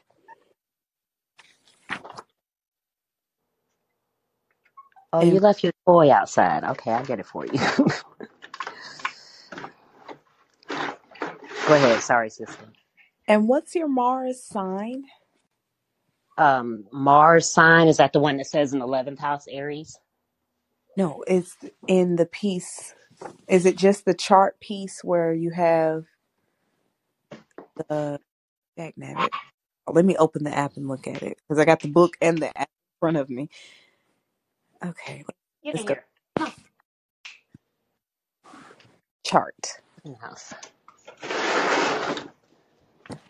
So I'm supposed to look somewhere else?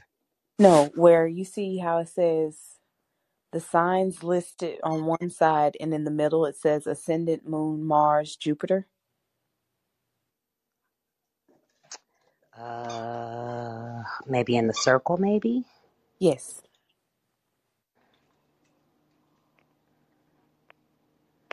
Let's see.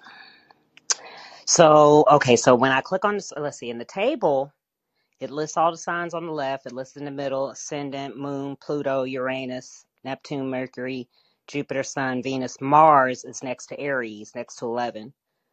Um, then it gives me the Sun in Capricorn, Moon in Leo. Oh, so you want me to scroll down and see what it says about Mars? Yes. Okay, Mars in Aries, yeah. You want me to read it? Yes, because you have Mars in its correct place. Okay, so it says Mars in Aries. Mars in the planet of aggression. It determines how you assert yourself, take action, and the energy that surrounds you, particularly in your sex life. Your ambitiousness and when you're when you're angry. Your Mars is in Aries, meaning you assert yourself in a way that is to the point and impulsive. You love to make things happen and you push things forward with energy and enthusiasm. You have a short temper but are quick to forgive. The bravest sign of the zodiac. It's in your 11th house, meaning you put a lot of energy into social status, including platonic and casual friends, along with your hopes, wishes, and dreams. Then it says uh, more about your relationships, where you're coming from, and then you can go deeper on there. With that, I, I see you as that person that is willing to take that action and always willing to say the thing that no, everybody was thinking but didn't want to say. Mm-hmm. So, know, I'm not really a people person, the energy I put into my relationships. But that's what they say, though. They say, like, uh, it's, you know, the multiple tests, the INFJ, and all that kind of stuff. Like, there's a balance of introversion and extroversion where the type of introvert I am is when I come in a room, I might not get to know everybody in the room. I might just get to know three people, but I know those three people really, really well. right. hmm So, in this book, it says Mars and Aries, what you want, action, things happen quickly, love of the chase, plenty of exciting and daring sex. How to get what you want by being direct and assertive, making being good fun, making the first move. What turns you on? The erroneous zones are around your head and ears, and to control your impatience, low boredom Hold on. threshold, Oh, hey, hey, hey. Did you say hmm. Erroneous or is it erogenous zones? erogenous. My I'm just You checking. Okay. very Virgo energy. That's why he's my co-host, I knew, I meant what you knew. right? Mhm. You heard what I said. Control your impulsiveness, impatient, impatience, low boredom threshold, and desire for the next sexual conquest. Oh wow, that is so not me. But I get it. I get the the energy and the type of like the potential for being that way, and I get how like similar personalities and the image of how I can come off like that. I get it. Yeah, uh, that's that nature versus nurture thing. You can either just be what you were born to be, or your upbringing can impact it. Right. I don't get bored ever. Period at all. Like ever. Spoken like a true Gemini rising. No boredom. I'm finna get something done and move you know? Shoot. Yeah, I love it. That's awesome. Thank you. No problem. I just wanted to get a, a good base reading for like because a lot of people are skeptical about astrology. They feel as if it's something for the masses, but in reality, it is for the masses. But it's a lot deeper than just the sun sign. Everybody has 24 individual placements that they use to make a chart, Right. a roadmap of things that you might not be aware of, or if you get stuck somewhere, especially when it comes to matters of money. And when I'm looking at matters of money, that goes for Mars, Venus. So Mars and Venus control pretty much action pleasure. So money is the energy of what do I need to have this pleasure in life? And you were saying that Venus was in what house? Uh, let's see, let's see, let's see, let's see. I think it was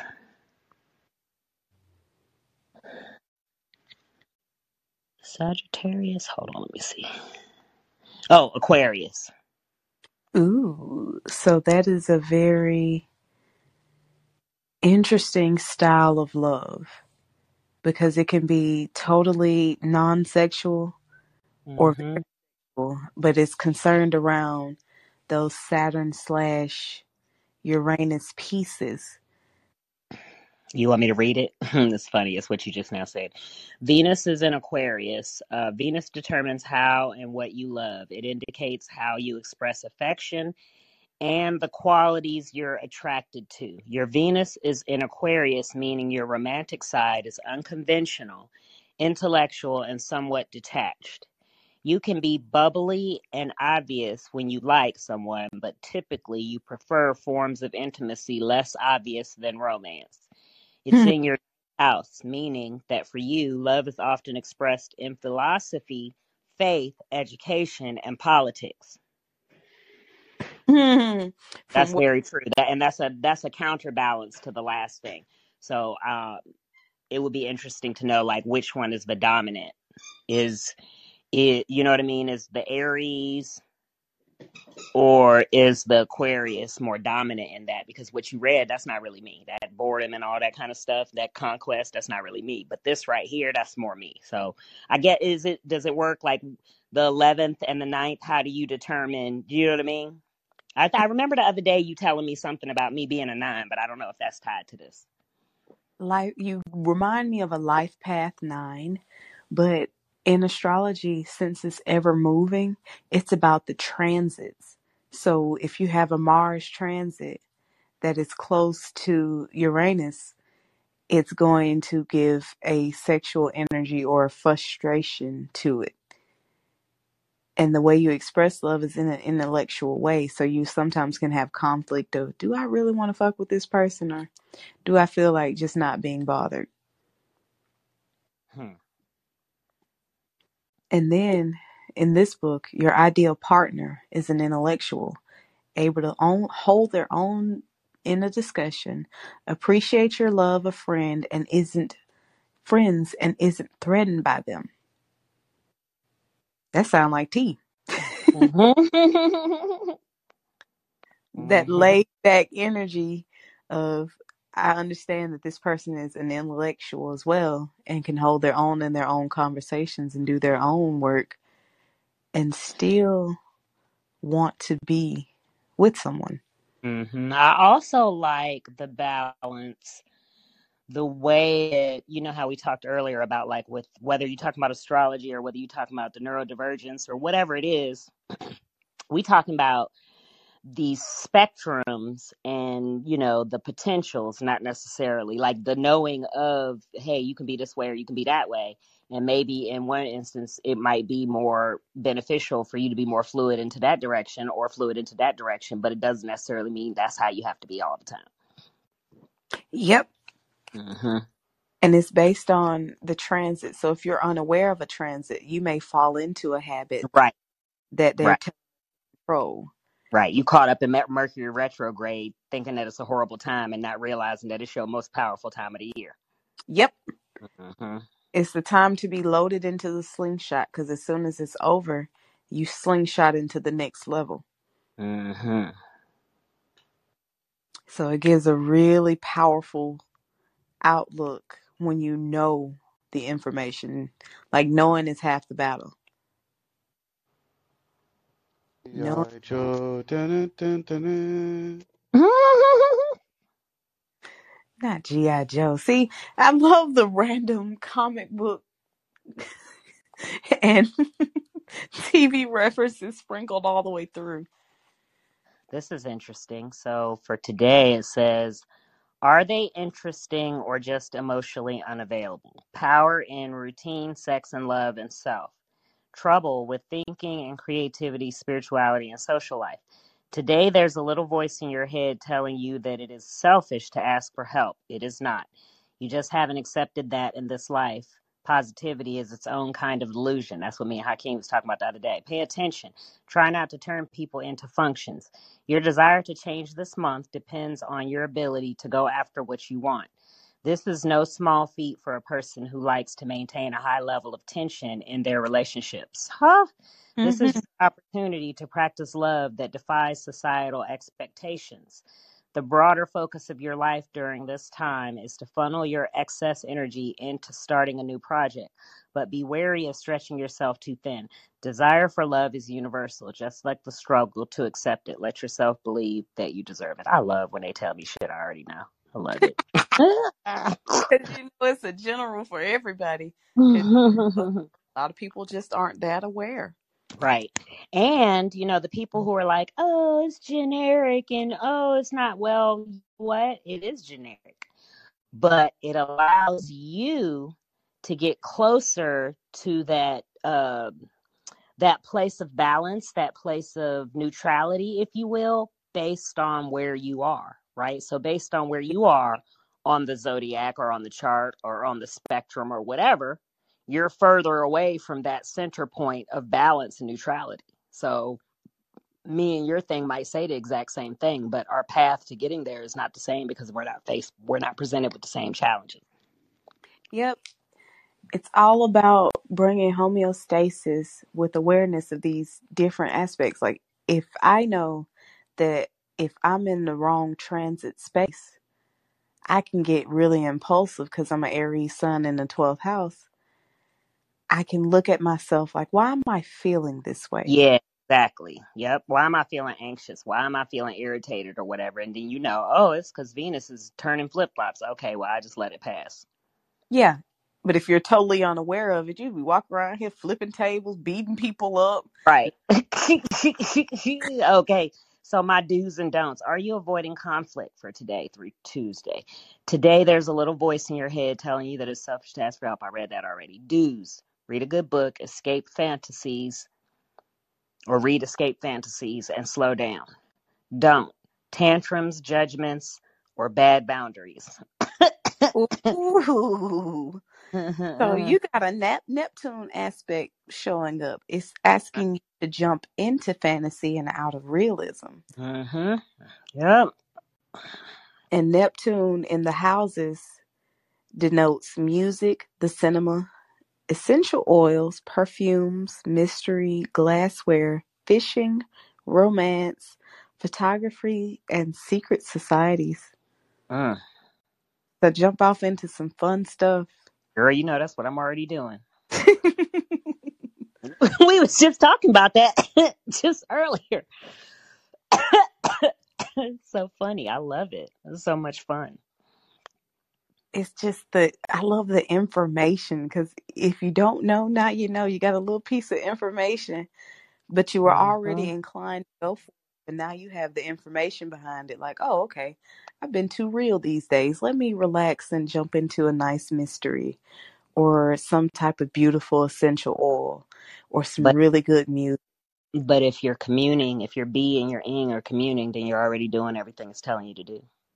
Because hmm knows, right? You already know without you know what I mean? You already know because you like there's multiple places that we can pull the information from, like y'all were talking about earlier, like with the Bible and the stories of the Bible, right? So you might get a download through meditating, or you might read a chart, or you might go take a personality test, or you might, right, be reading the Bible or whatever. But ultimately all these different things ultimately all confirm the same thing. Yep.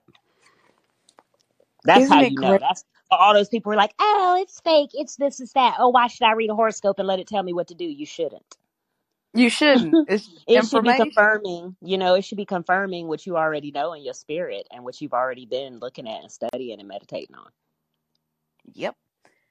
And if you haven't started that journey, it's a good place to start because it gives you the basic information. that's right. And instead of feeling all crazy, like, oh, I'm so weird. Oh, what's wrong with me? Then you see, oh, this is exactly who the hell I'm supposed to be. Let me figure out what to do with it.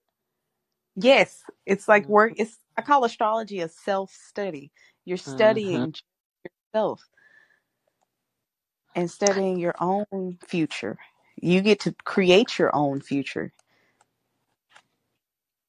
Well, I'm gonna get on off the stage now. I appreciate y'all letting me come up here and um getting my little reading. I appreciate what y'all are doing. It's so much fun. And I'm loving this platform. I'm loving y'all's format.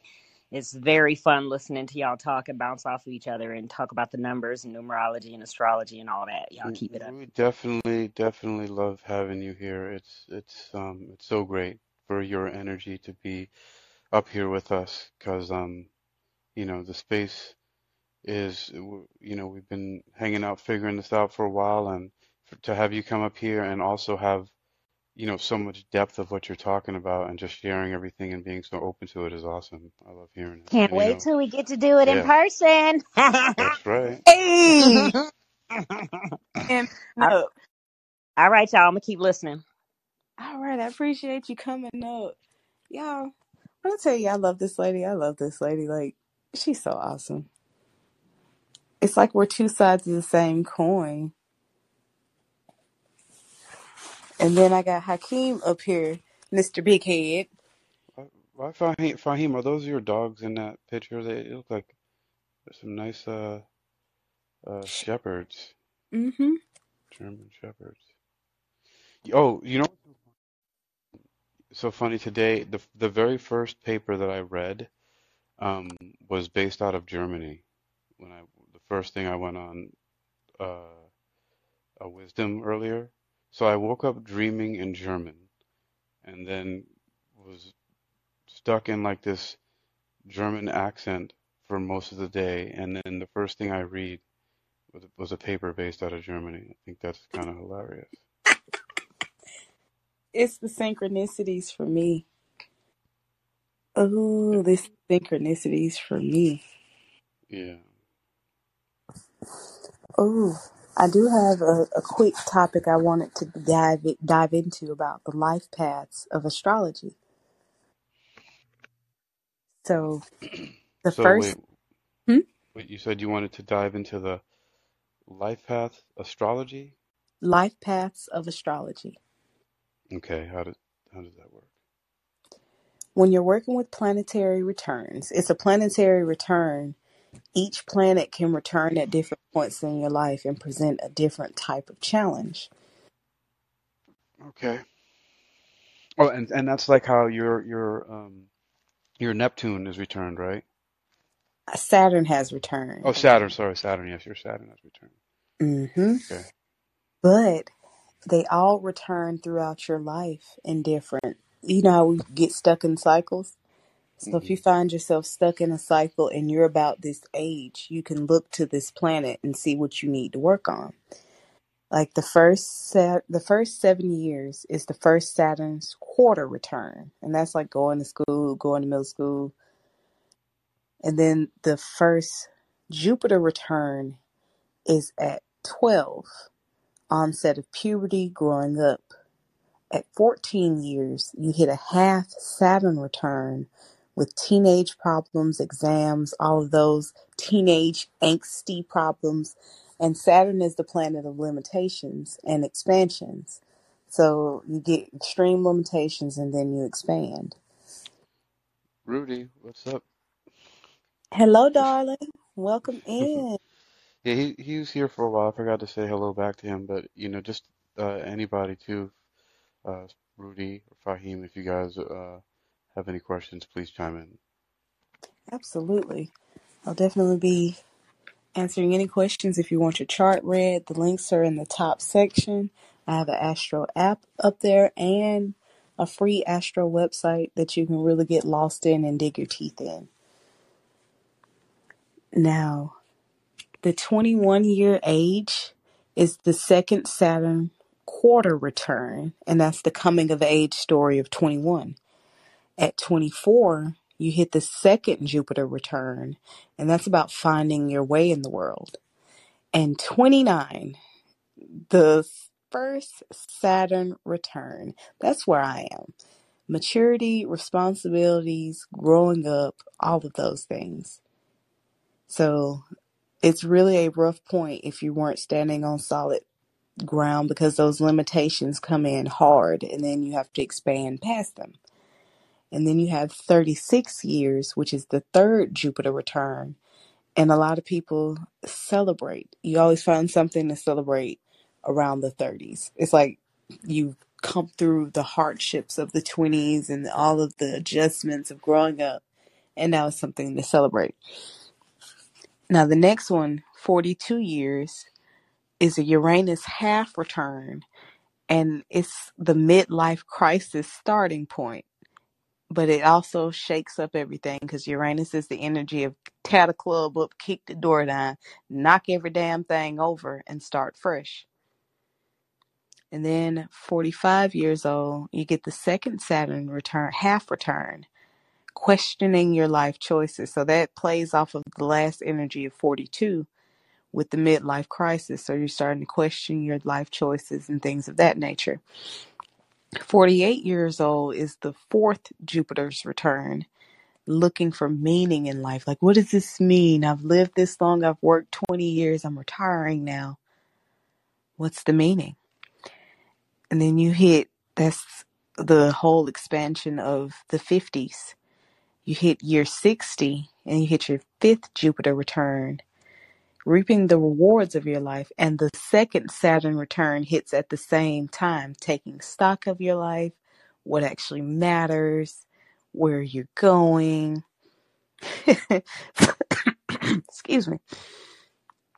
So all of that is when people hit their 60s, they call it that that retirement time, the second stage of life. Then you have 72 years old, the sixth Jupiter return, making the most out of it after struggling through Jupiter's return and Saturn's return at 60. 75 years is the third Saturn half return, which is about adjusting to old age. 84 years is Uranus's return, growing old disgracefully. Ooh, growing old disgracefully. That's when people start cutting up, I guess. And that is the seventh Jupiter return, looking for fresh challenges. So they ready to fight because they made it. Well, shit, if I make it to 84, I'll be ready to um cut up too. And 90 years is the third Saturn return, the wisdom of old age.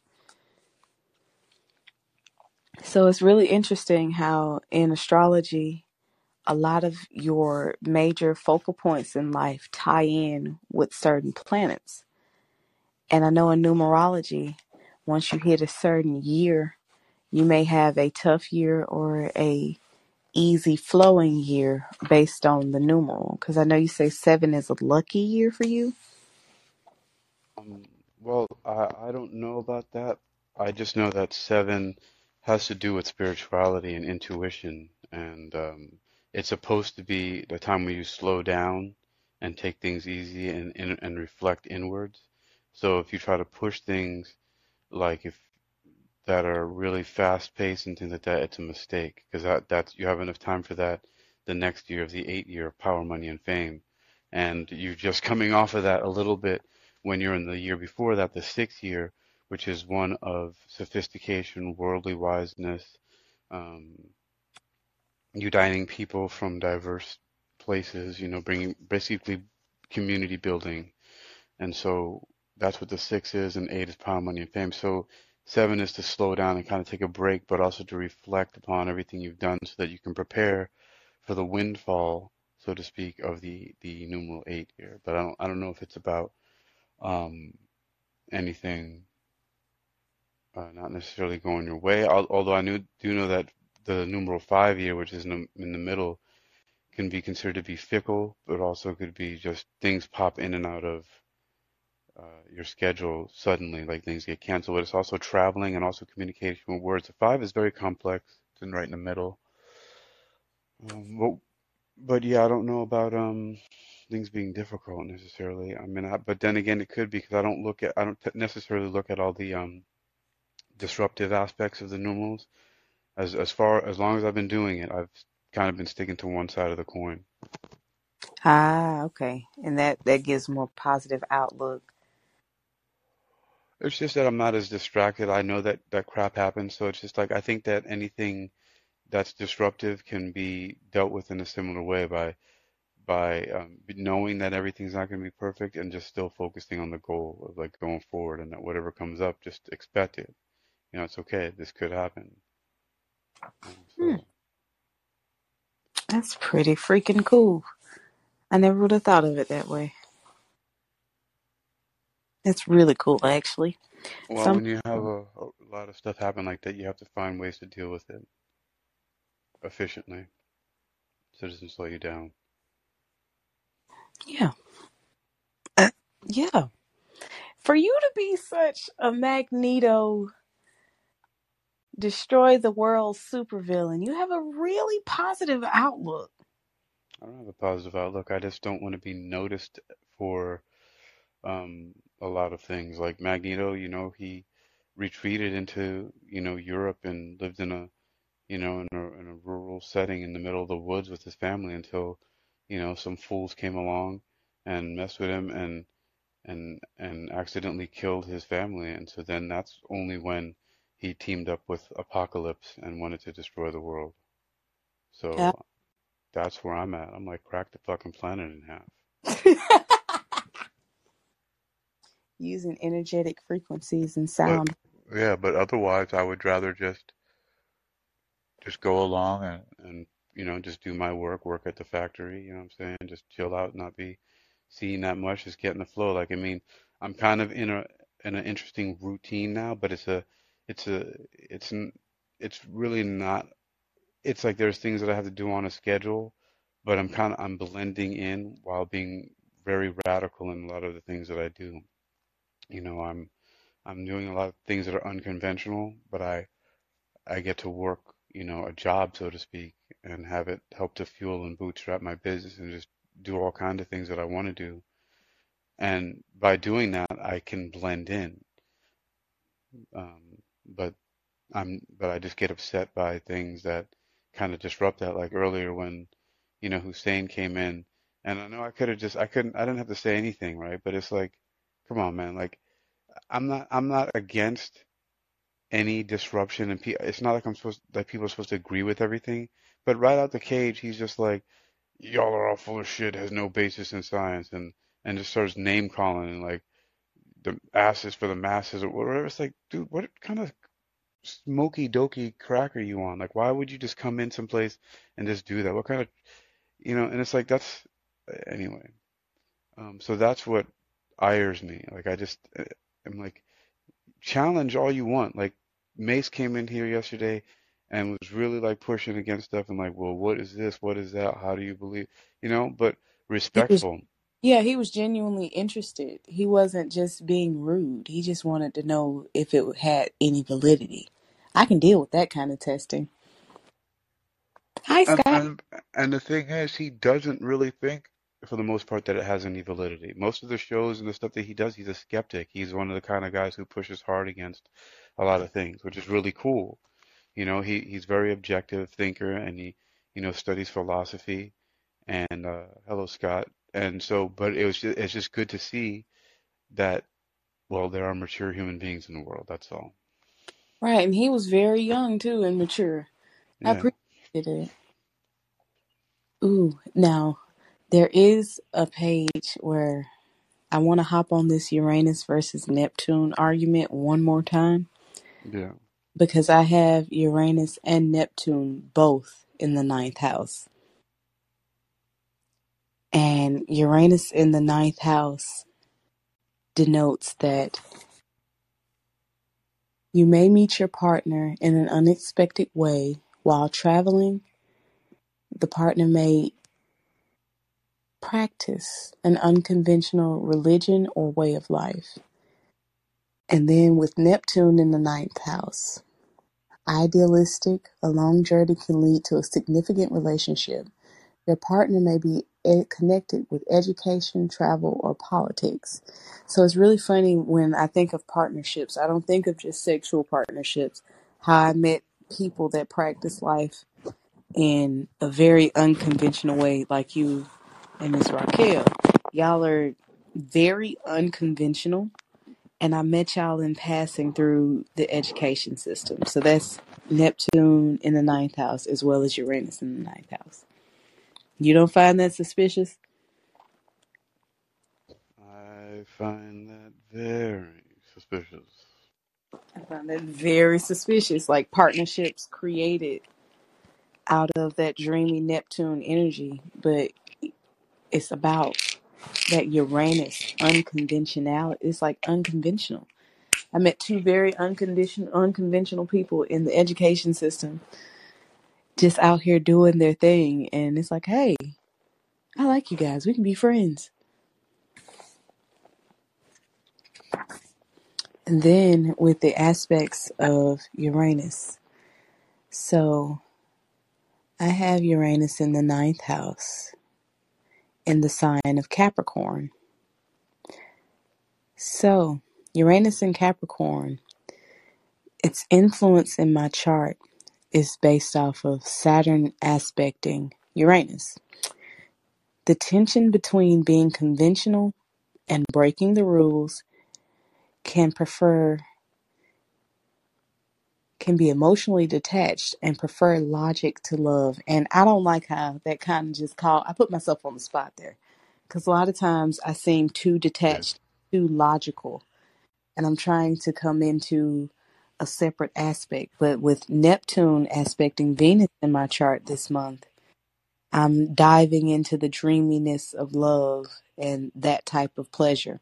Because in my mind, a lot of that shit is just frivolous. Mm. You know, my I did a reading earlier with the runes, the Viking runes, and um, it told me that I need to slow way down. That it basically told me I need to wait till spring um, before I even start to think about um, any kind of involvement with anybody or anything. It like it was really every single thing was very, like be very cautious, be Hmm. very cautious. Be careful. Yeah, it's like, hey, buddy, take it easy now. Mm. Mm. Now, on the opposite side, we have Neptune in the exact same with Neptune in Capricorn. An ability to combine practicality and inspiration. There can be emotional tension and disappointments can be really hard. Oh, me and disappointments. I am the biggest fucking crybaby when I get disappointed. Not even getting angry, just disappointed.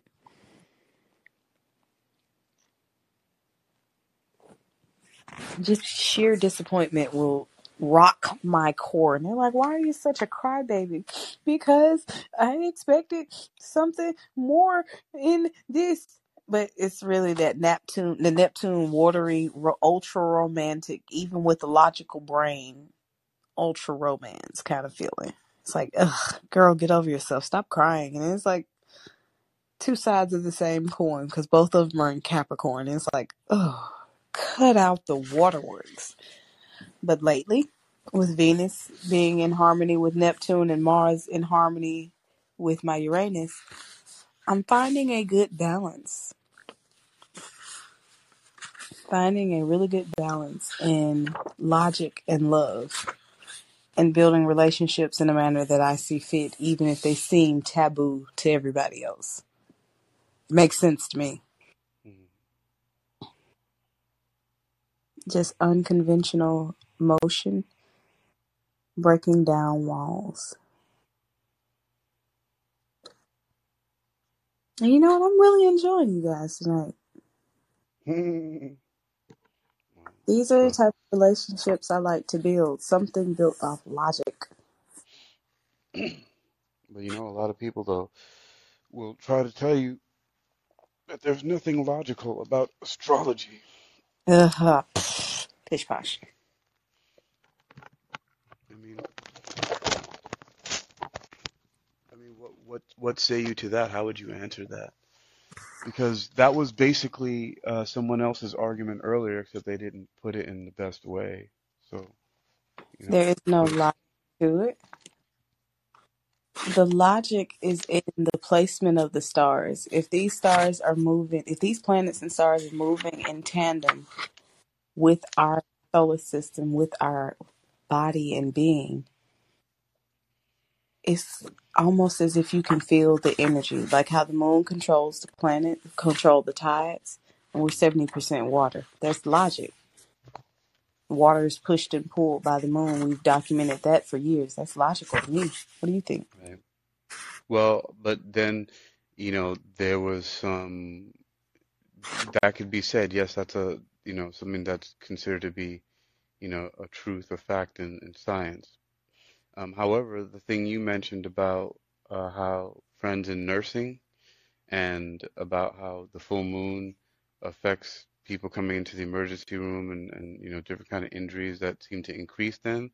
There's also been some other meta-analysis that say that there's no truth to that. That um, Mm. uh, so and I and it's something I read not too long ago.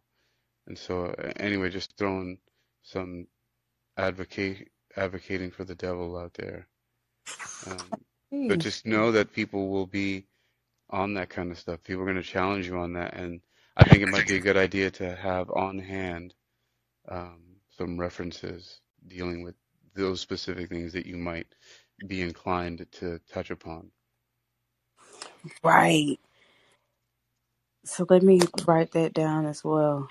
Yeah, just in reference to certain things like that with the full moon, because of course in the the Farmer's Almanac, okay, like what makes sense is that they've tracked the migration and the the the feeding habits of certain insects that are detrimental to their crops, and maybe even some that will handle the crops quite well. Yeah, that's But uh, one of my best references for it. yeah, yeah. Mm. Oh, we've So already, yeah, what what was the time you're talking about?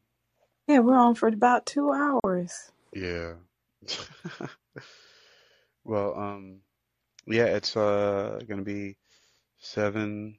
It's a quarter after seven, so yeah, we can wrap up soon because also I'm I have a couple of readings I want to do for um World Reading Club, and uh, then at about 8:30 I'm gonna get into an Uber and go to work. I just don't feel like riding my bike today. I feel like I feel like uh, it's not too cold, but I just am in a mood. I don't know what it is. Yeah, it is kind of cold out the door. Now, you guys, I think I got, I got to make some phone calls and do some references as well. So I will definitely be back tomorrow around the same time, Hakeem. Yeah, um, start up uh four or five tomorrow Sunday. So yeah, um, yeah. I mean, I I would be um best available like four. I mean, any yeah, basically the same time. So whenever you you want, I'll make myself available between four and uh, and seven thirty. Awesome. I appreciate everybody that stopped in. Thank you to my amazing moderator and devil's advocate, Mr. Hakeem Ali Bokas, the AKA Lex Luthor Magneto blend. This is your favorite host, Cicely Marie Goose, and this has been another Astrology Talk.